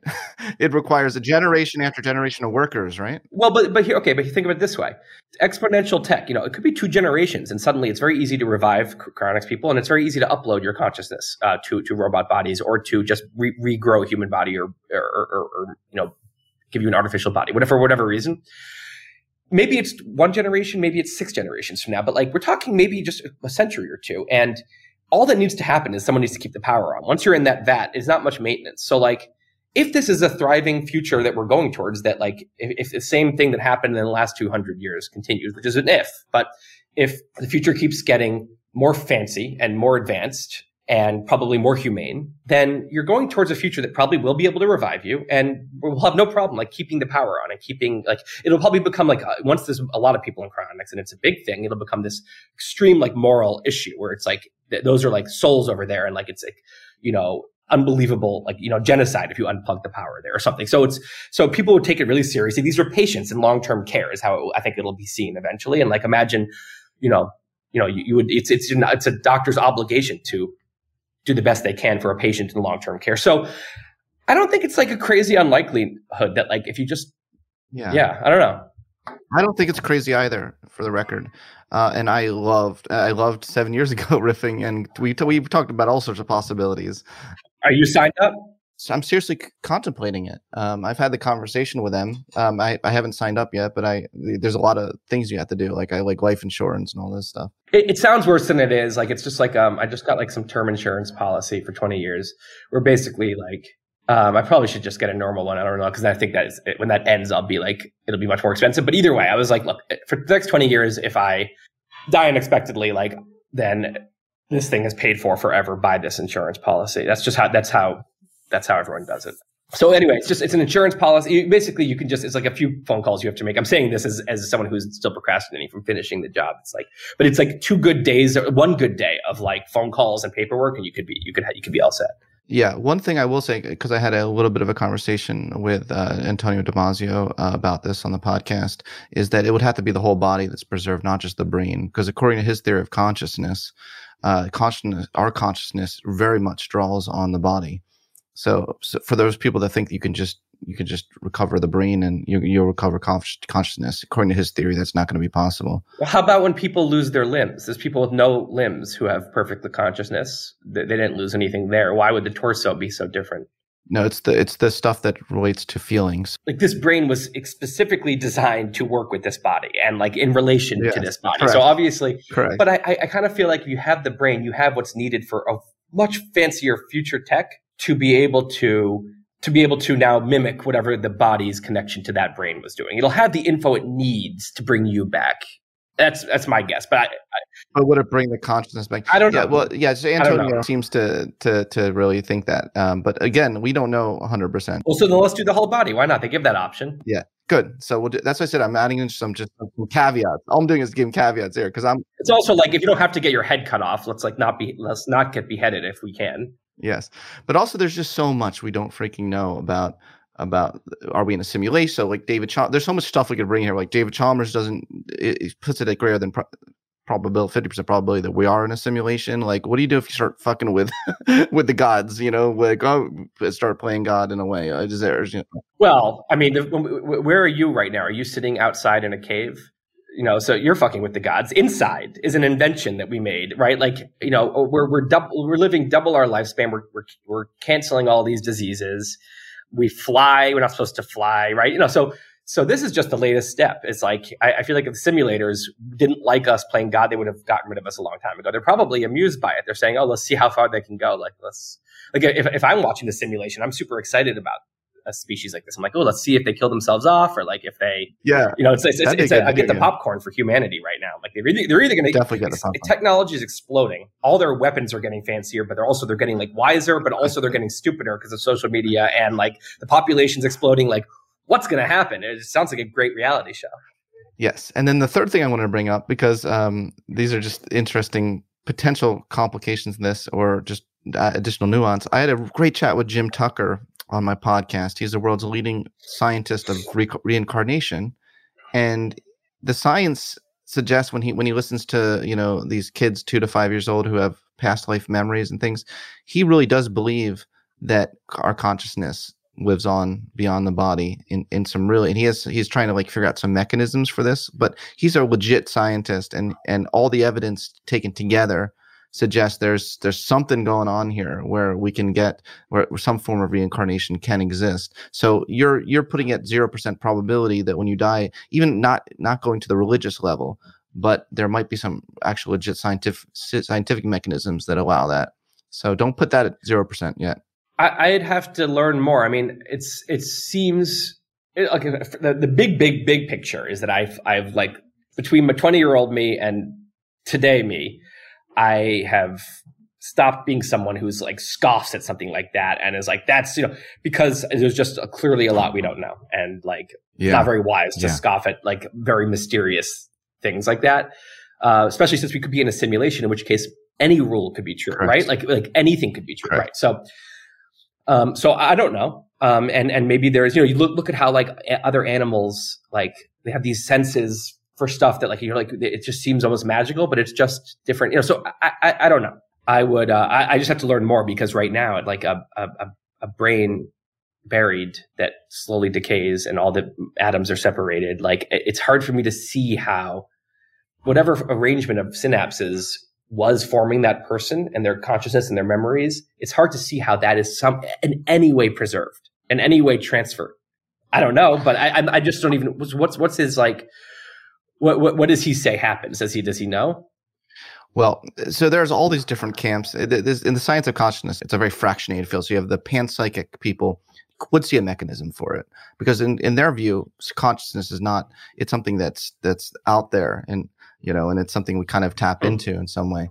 Uh, whereas Antonio Damasio, absolutely not. Antonio Damasio, like when you're dead, you know, your and when your brain is dead, your consciousness, there's no way, there's no mechanism yeah. for that. But there are people that disagree with Antonio Damasio. So there's like these vibrant debates, you know, in the field. Um, so I definitely would would encourage you to look into yeah. I mean, it makes me happy just hearing this because like it's not very it's not very fun being an atheist. Like I, I much prefer to believe one of these things. Like it's even even just like a little doubt that like oh maybe there's like consciousness is this part of this other thing the spiritual realm and we're yeah. like that sounds great like I, I, would love to like even think one percent that might be true like it makes would make me happy it's less dark yeah um, I think that'd be a great blog post. Uh, I'll send you the podcast chat I have with with Jim Tucker, Dr. Jim Tucker, when that comes out, because I think you'll be fascinated yeah. by it, and it might even be an interesting blog post on the science of reincarnation. Yeah, yeah. I mean, uh, I'm open who knows? Look, it's we're at the, we're definitely above this uh, point at which I said we would stop, and I knew this is always going to happen because every time I talk to you, we it, I mean it can go. we could spend the whole day, right? Want to be 100 percent respectful. We didn't have any time for the Twitter Q and A. Should we just call it a day right I, now? I, I can do some. Do I can do Twitter Q and A. It's fine. We did not like go on another 15 minutes. Okay. So Paul Get says, how does he process information and structure it in the way he does? Broad question. I mean, I, I, use some metaphors for how I learn, and I think probably a lot of people are like this, which is just like this this this tree, where if if I don't have a foundation of knowledge, which is the tree trunk, I don't learn. I can't learn. Like I, I can read as many articles right now about you know some geopolitical thing that I, I don't know much about, or some fancy finance thing that I, I haven't learned about or whatever it is, you know, some, some element of crypto that I don't fully get. And I can read articles about it and, and try to like memorize, you know, understand the jargon and, and, and start to like feel like I can almost say smart sentences about it. I don't actually understand it. And because the, I'm, I'm taking leaves and branches and fruits and they have nothing to hang on to. They all fall down to nothing. Right. And so for me, it's all, it's very binary. It's like once there's a something that, that foundation is there, now I, A, all those articles become interesting because they're actually pretty boring when you don't understand them. You sometimes get satisfaction from reading them because you feel like I'm learning something or you like proud of yourself for reading something. You're not, it's not actually interesting. It's hard for it to be interesting when you don't fully get it. Once the tree trunk is there, a topic becomes endlessly interesting to me. And because now I, I, read something and it's like so satisfying. You're sticking something new onto this thing and also it makes sense to you. And, and, and so all these thoughts are coming up and all these original thoughts can come out now because when you get it and you hear something and it has a clear structure in your head, you can now like extrapolate your own thoughts from that that are original.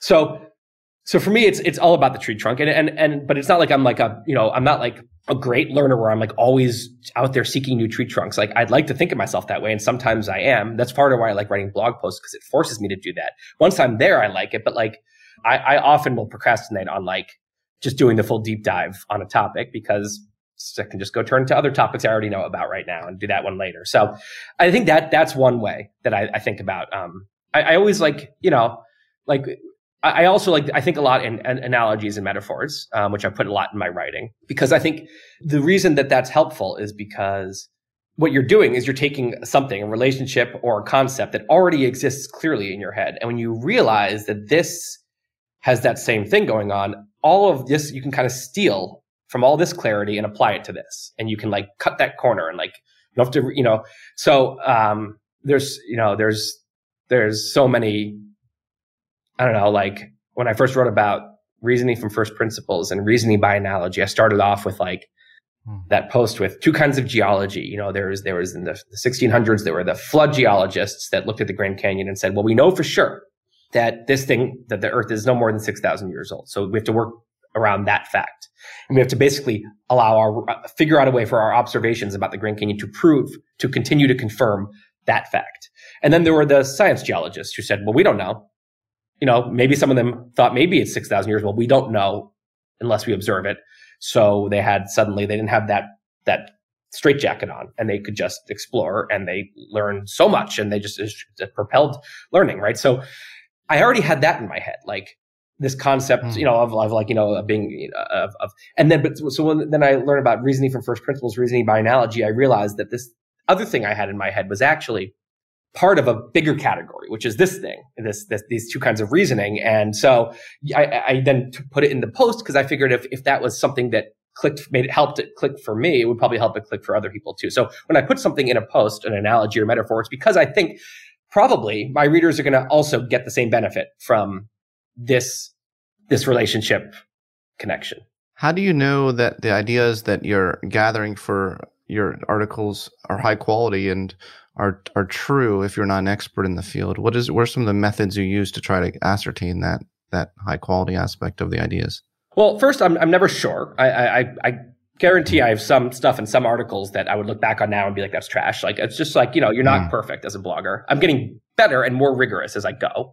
Sure, early on, especially early on, like, I, you know, I just, I didn't even know how to like source things correctly. I, I, am just, I've gotten a lot hmm. more professional about it. Um, but, but, but I think basically the, the, the, the real key to that is to just like vigorously not pretend to be something you're not. So like I love that. Yeah, yeah, like like I always try to think of knowledge as, you know, 1 through 10. 10 is we're a leading expert and I, my goal is to like get myself from like a 2 or a 3 layman level to like a 6, 5 or 6 and then bring readers up to a 5 or 6 while fully making it clear that I am a 5 or 6 trying to bring you to a 5 or 6. Like if that's the game we're playing, well then I can genuinely, you know, with a straight face on, get myself up to a five or six on cryonics or AI or yeah. on, on politics or whatever. Um, and, and then I can, I, I can again, you know, without feeling like an, a fraud or an imposter, genuinely say, no, I really am going to help people get from a three to a five or six. There's nothing fake about this because I'm not trying to do more than I can do. Um, if I wanted to get people to an eight or a nine, I would have to put in a lot of years, put in a lot of study and, and, and fully understand the entire, you know, uh, spectrum of the topic, the entire context and and and all the different theories and and and have them all have a place in my head and like I don't want to do that. And so so so I think that the, people get into trouble is, is if they're just trying to write like the authoritative thing, but they don't they haven't done the work for that.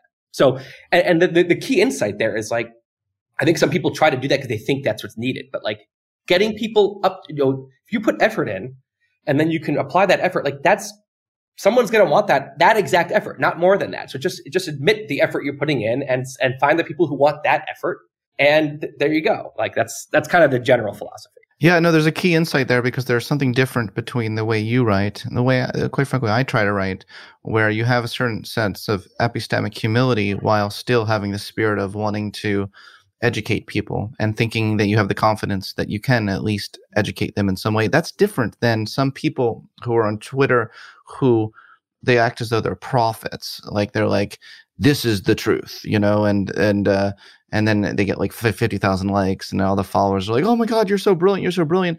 You don't kind of get those kind of people following us, right? I mean, we we do get people saying we're brilliant sometimes, but you see what I'm saying? Yeah, but but but very specifically, like what you're saying is so true, and I do feel like it's a low rung, high rung thing. Like I feel like there's people who their whole game is to appeal to low rung thinking. So in, in a low rung thinking world, the more conviction you speak with, the smarter you sound. And you never show any doubt and you never admit you were wrong. Because then they, then, then in the low rung psychology, that makes you seem stupid and wishy washy and weak.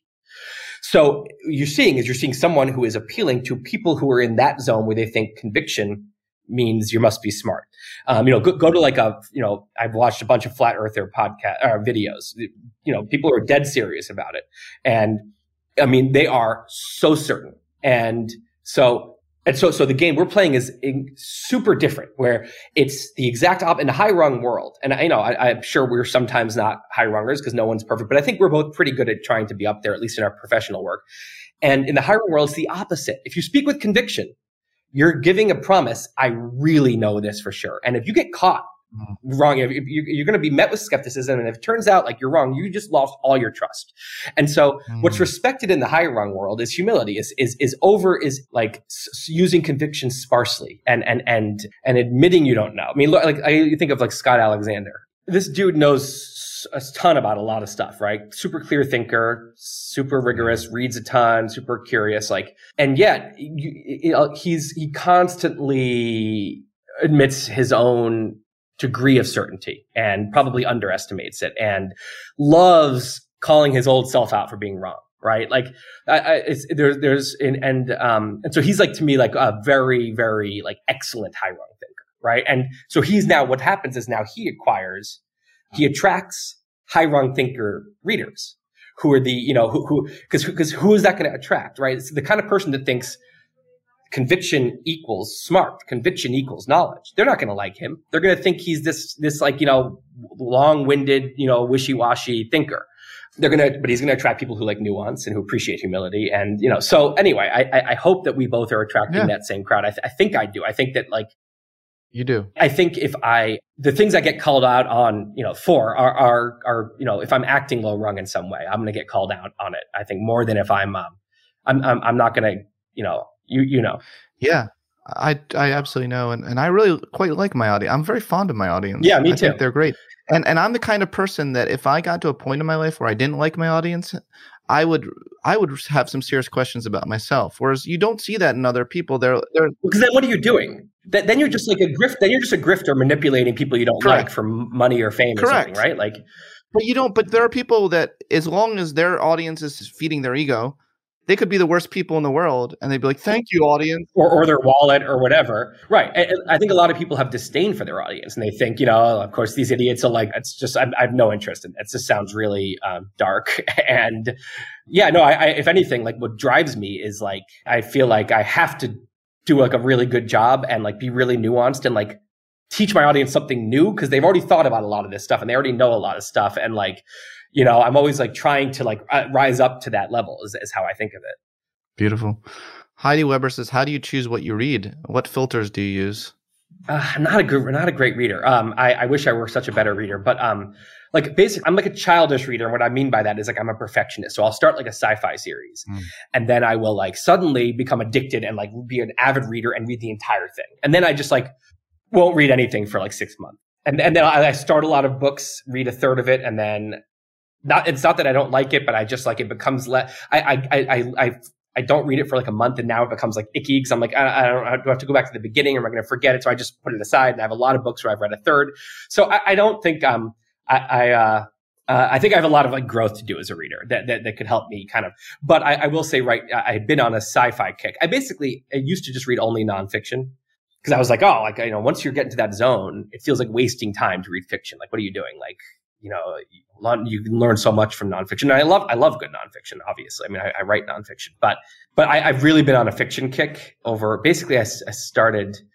Uh, I read the Three Body Problem and that whole se- that whole trilogy. And I was like, just I felt I fell re in love with something I loved when I was like 11, which was like reading, you know, The Giver and reading like these sci-fi kind of futuristic dystopian or utopian novels and I was like, oh my God, I forgot how much it's that feeling of like you get in a giddy mood when you realize like, oh, I'm about to be home and I can read, like, or like I'm, I'm gonna go, oh, I'm gonna go up to bed now, and then I'm like, oh, I can get in bed and read. And it's that feeling of like this, like it's almost like having like a new relationship. It's like this exciting, exciting thing on in, in your life.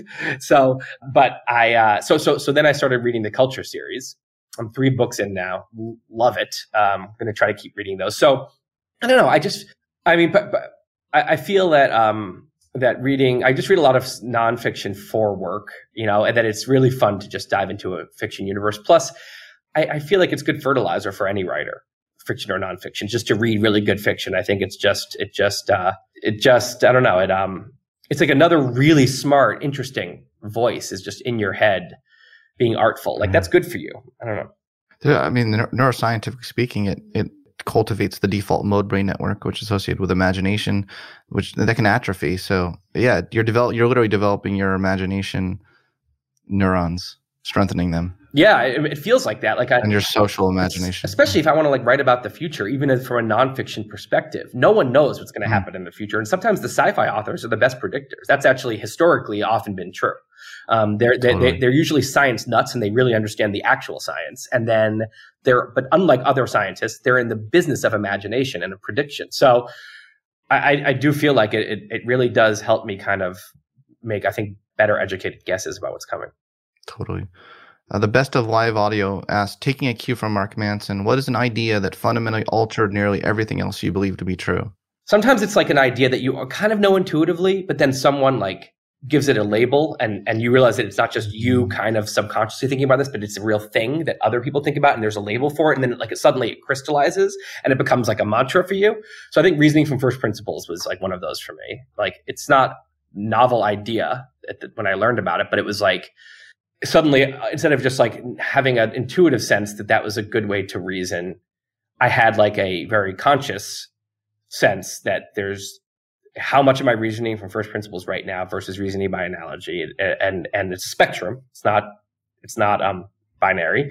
Where am I on that spectrum? And also, where should I be on that spectrum? Like sometimes it makes a lot more mm-hmm. sense. You know, it's, it's reasoning by fir- from first principles takes a huge amount of energy. If you don't need to be doing it, mm-hmm. if you can copy, in this case, it's like think about it as like if you're a mm-hmm. CEO of a company, you want to be doing only the work that you absolutely, the only you can do. So reasoning hmm. by analogy, in a way, is delegating the reasoning to someone else, to either your past self or to this conventional wisdom or to your parents or to your friends or to whatever. Uh, and saying, you know, they think this is good or right, and so it must be good or right, or they, this is how it seems cool to be, or uh, what, what the best place to travel is they say that. So I'm just, rather than having to like step back and be like, but what really is travel? I what is the best place? What just to say this? These people say this place is good, so I'm just going to go there on my vacation. And I spent 10 seconds thinking about it instead of two days digging into the meaning of travel.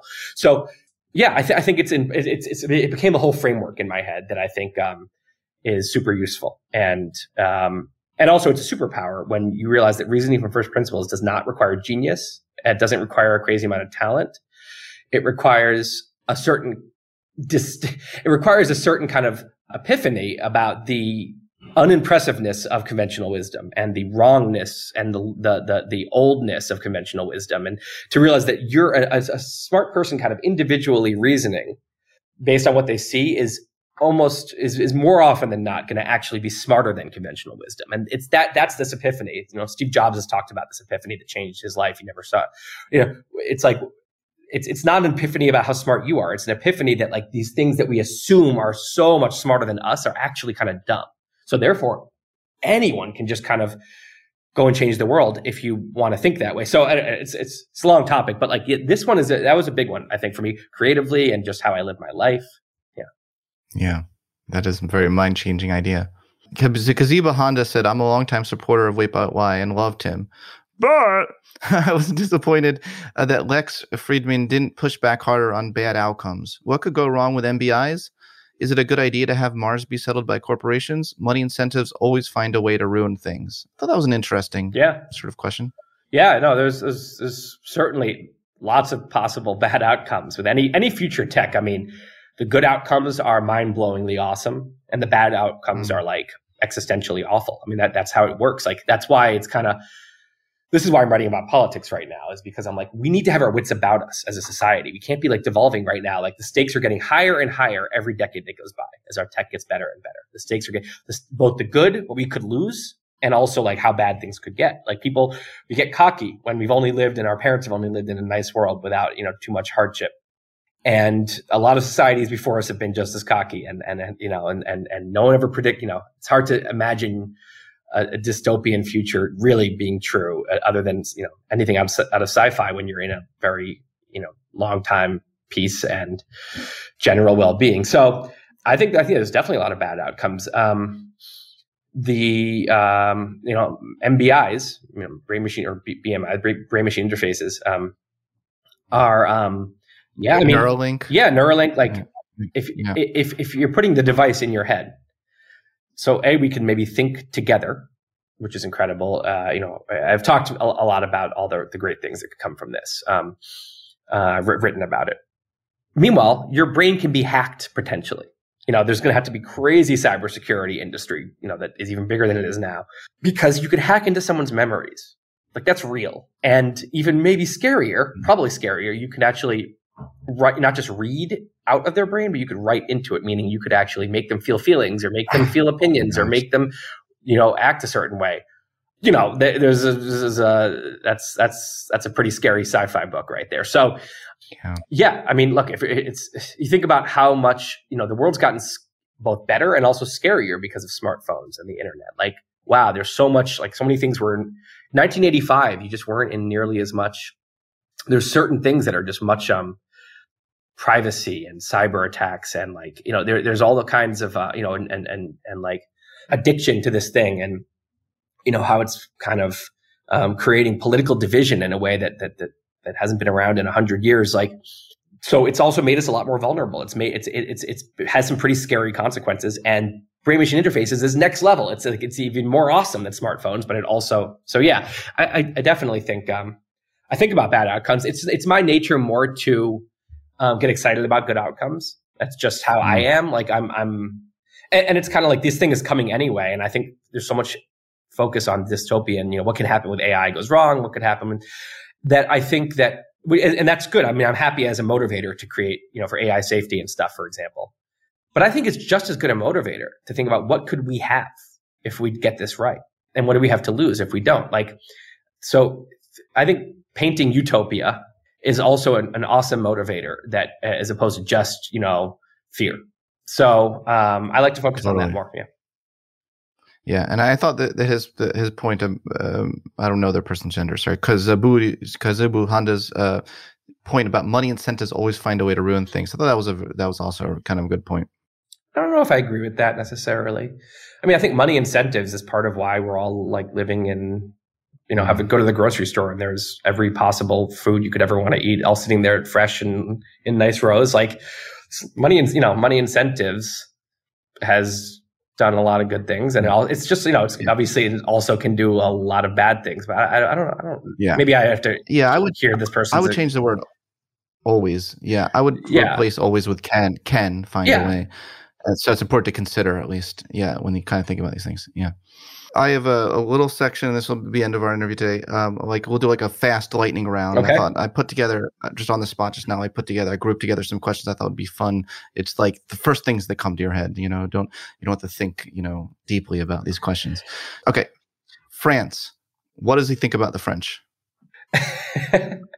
I kind of assume I kind of assume that they hate me because I think f- French people is hating Americans, but that's probably not really fair and I think that yeah, I I I I, uh, I think they're judging me.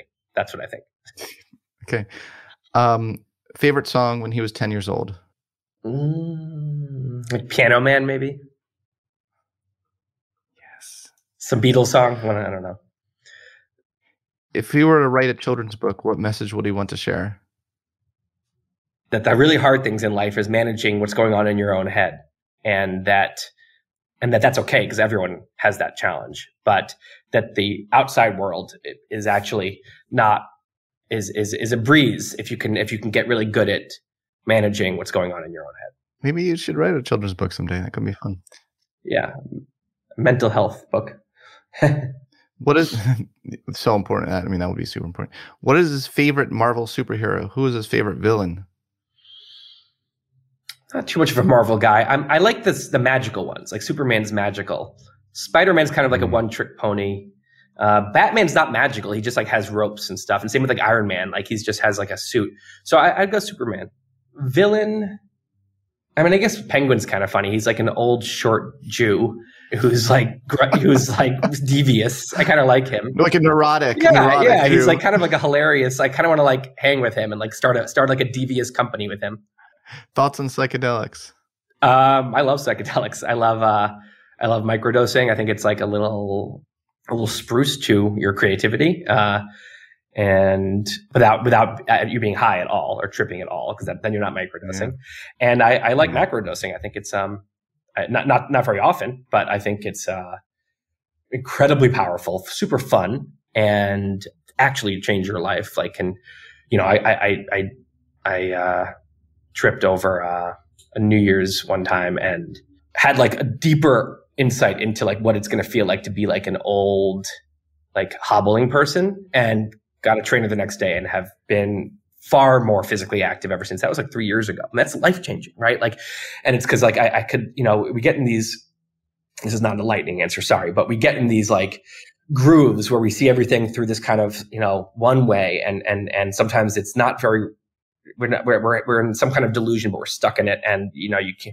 and and this helps you kind of just like brush away a bunch of fog or look at to the side and see things from a different angle. And like i was like i feel like i just like really i was like oh i'm gonna be like 78 and like limping around. And and i could like feel it. And i was like oh god i have to like I have to take care of my body. And it, it, it, it sounds obvious but to me it like it like became crystal clear in a much deeper way. So I have a lot of examples like that. I think it's great. Um, I wouldn't like brashly advise people to all just do it. I think it's a, you know, something you should learn a lot about and that you should make sure you're doing in the right setting and that you make sure you're doing with the right people and in the right time in your life. Um, but I, I do think it's something that probably more people should explore than currently are. What's the craziest perception you ever had or, um, um, or hallucination? Like, what's the crazy? Do, do, you have something that you're like, oh my god? So I, I, haven't gone like I haven't gone like crazy level where I'm like. I, mm. I, you know, people go to the, no heroic dose, no heroic yeah, dose. Her, well, I'd like to. I would like to. I just like yeah. eh, it's kind of scary, but I know it's one of those things that once I do it, I'll be like, I can't believe I waited so long to do that. But you know, that's the level where so the real, you know, the, the, the level I've heard people talk about is where you don't know that you've ever not been in this state or that you ever will not be in this state in the future. So you're truly psychosis. Mm-hmm. Like you don't, you don't know what's going on. You don't realize you're in a tripping. This is, this is just that, that's next level. I've always been very like rational and sane and like, I know who I am. I know what's going on and I know it's okay. And that said, you can get to some, you know, I don't know. It's just, um, I mean, it's been, it's also been great for my marriage. We've, you know, we've mm-hmm. d- done this and then have these really like just these this like communication that we like you know you think you're communicating and then you don't realize like there's other stuff that you really you know w- w- that we, wasn't being communicated and it just like things come out um, in a really healthy way I think. Um, so it's it's been it's been great in that regard and it's also just fun. Like people talk about it's so much talk right now about because I think it's more it's less taboo to talk about it as a, in a medical sense or a mental health sense but it's just a great recreational time. Like it's like giggly. It's so giggly, and then it's like so. Every the, the, the colors are so beautiful. Uh, everything you're looking at is so like gorgeous. You're I feel like you actually have heard that your eyesight is actually better. Um, and you know, music sounds so much better, and nature is so much more gorgeous and like fascinating, and like so. I, I yeah, I mean, yeah. I I think it's it's a pretty magical thing that that we've discovered um, in the world. Well, I agree, and it's also a great bonding experience. I don't know if you have oh, done yeah. it with with your wife. Yeah, yeah, that's what I'm saying. We, we, have we've, we've communicated yeah, together. Oh my god, together, all the time, yeah. yeah. It's just really a true bonding experience with the person you've done it with. Uh, okay, last question. Last question, which is was actually the most asked question. But why wait? what does that mean? That's the most. I think people are trying to be clever because the name of your blog is "Wait, but why?" They're asking, "But why wait?" Uh huh. Yeah. Well, I get a lot of. I get if, if you're going to start a blog called "Wait, but why?" You're going to deal with a whole lot of puns and like plays on words. So I, I am very used to that. Um, uh, and it always tickles me a little bit. Um, I, I think uh, but why wait? Because because sometimes it's only when you wait that you can process what's going on in a way that helps you then figure out what you want to do next. Nice. nice. If they're, if they're going to ask I a like question it. like that, I they're going to get a, Yeah, I, a, a silly I answer. know. Yeah. I like it. It wasn't silly. It's it's so important for people to hear that message actually these days. Tim, thank you so much for coming back on my psycho- on my psychology podcast all these years later and for another epic interview. Yeah, man. Anytime. Thanks for listening to this episode of the Psychology Podcast. If you'd like to react in some way to something you heard, I encourage you to join in the discussion at thepsychologypodcast.com or on our YouTube page, The Psychology Podcast. We also put up some videos of some episodes on our YouTube page as well, so you'll want to check that out. Thanks for being such a great supporter of the show, and tune in next time for more on the mind, brain, behavior, and creativity. The Elevation with Stephen Furtick podcast was created with you in mind. This is a podcast for those feeling discouraged or needing guidance from God.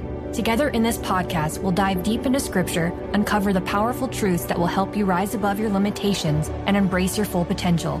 We're here to equip you with the tools you need to conquer life's challenges. Listen to Elevation with Stephen Furtick every Sunday and Friday on the iHeartRadio app, Apple Podcasts, or wherever you get your podcasts. I'm Tamika D. Mallory, And it's your boy, Mysonne, the general. and we are your host of TMI. And catch us every Wednesday on the Black Effect Network, breaking down social and civil rights issues, pop culture, and politics in hopes of pushing our culture forward to make the world a better place for generations to come. Listen to TMI on the Black Effect Podcast Network, iHeartRadio app, Apple Podcasts, or wherever you get your podcasts. That's right. I'm Hannah Storm, and my new podcast, NBA DNA with Hannah Storm, chronicles my six decades in professional basketball. From growing up in the sport to becoming one of sports TV's first female broadcasters. Join me as I dig deep into the game's history, unearth some wild stories, and talk to my friends from the world of basketball, from Dr. J to Charles Barkley. It's been a wild ride, and now I get to take you with me. Listen to NBA DNA with Hannah Storm on the iHeartRadio app, Apple Podcasts, or wherever you get your podcasts.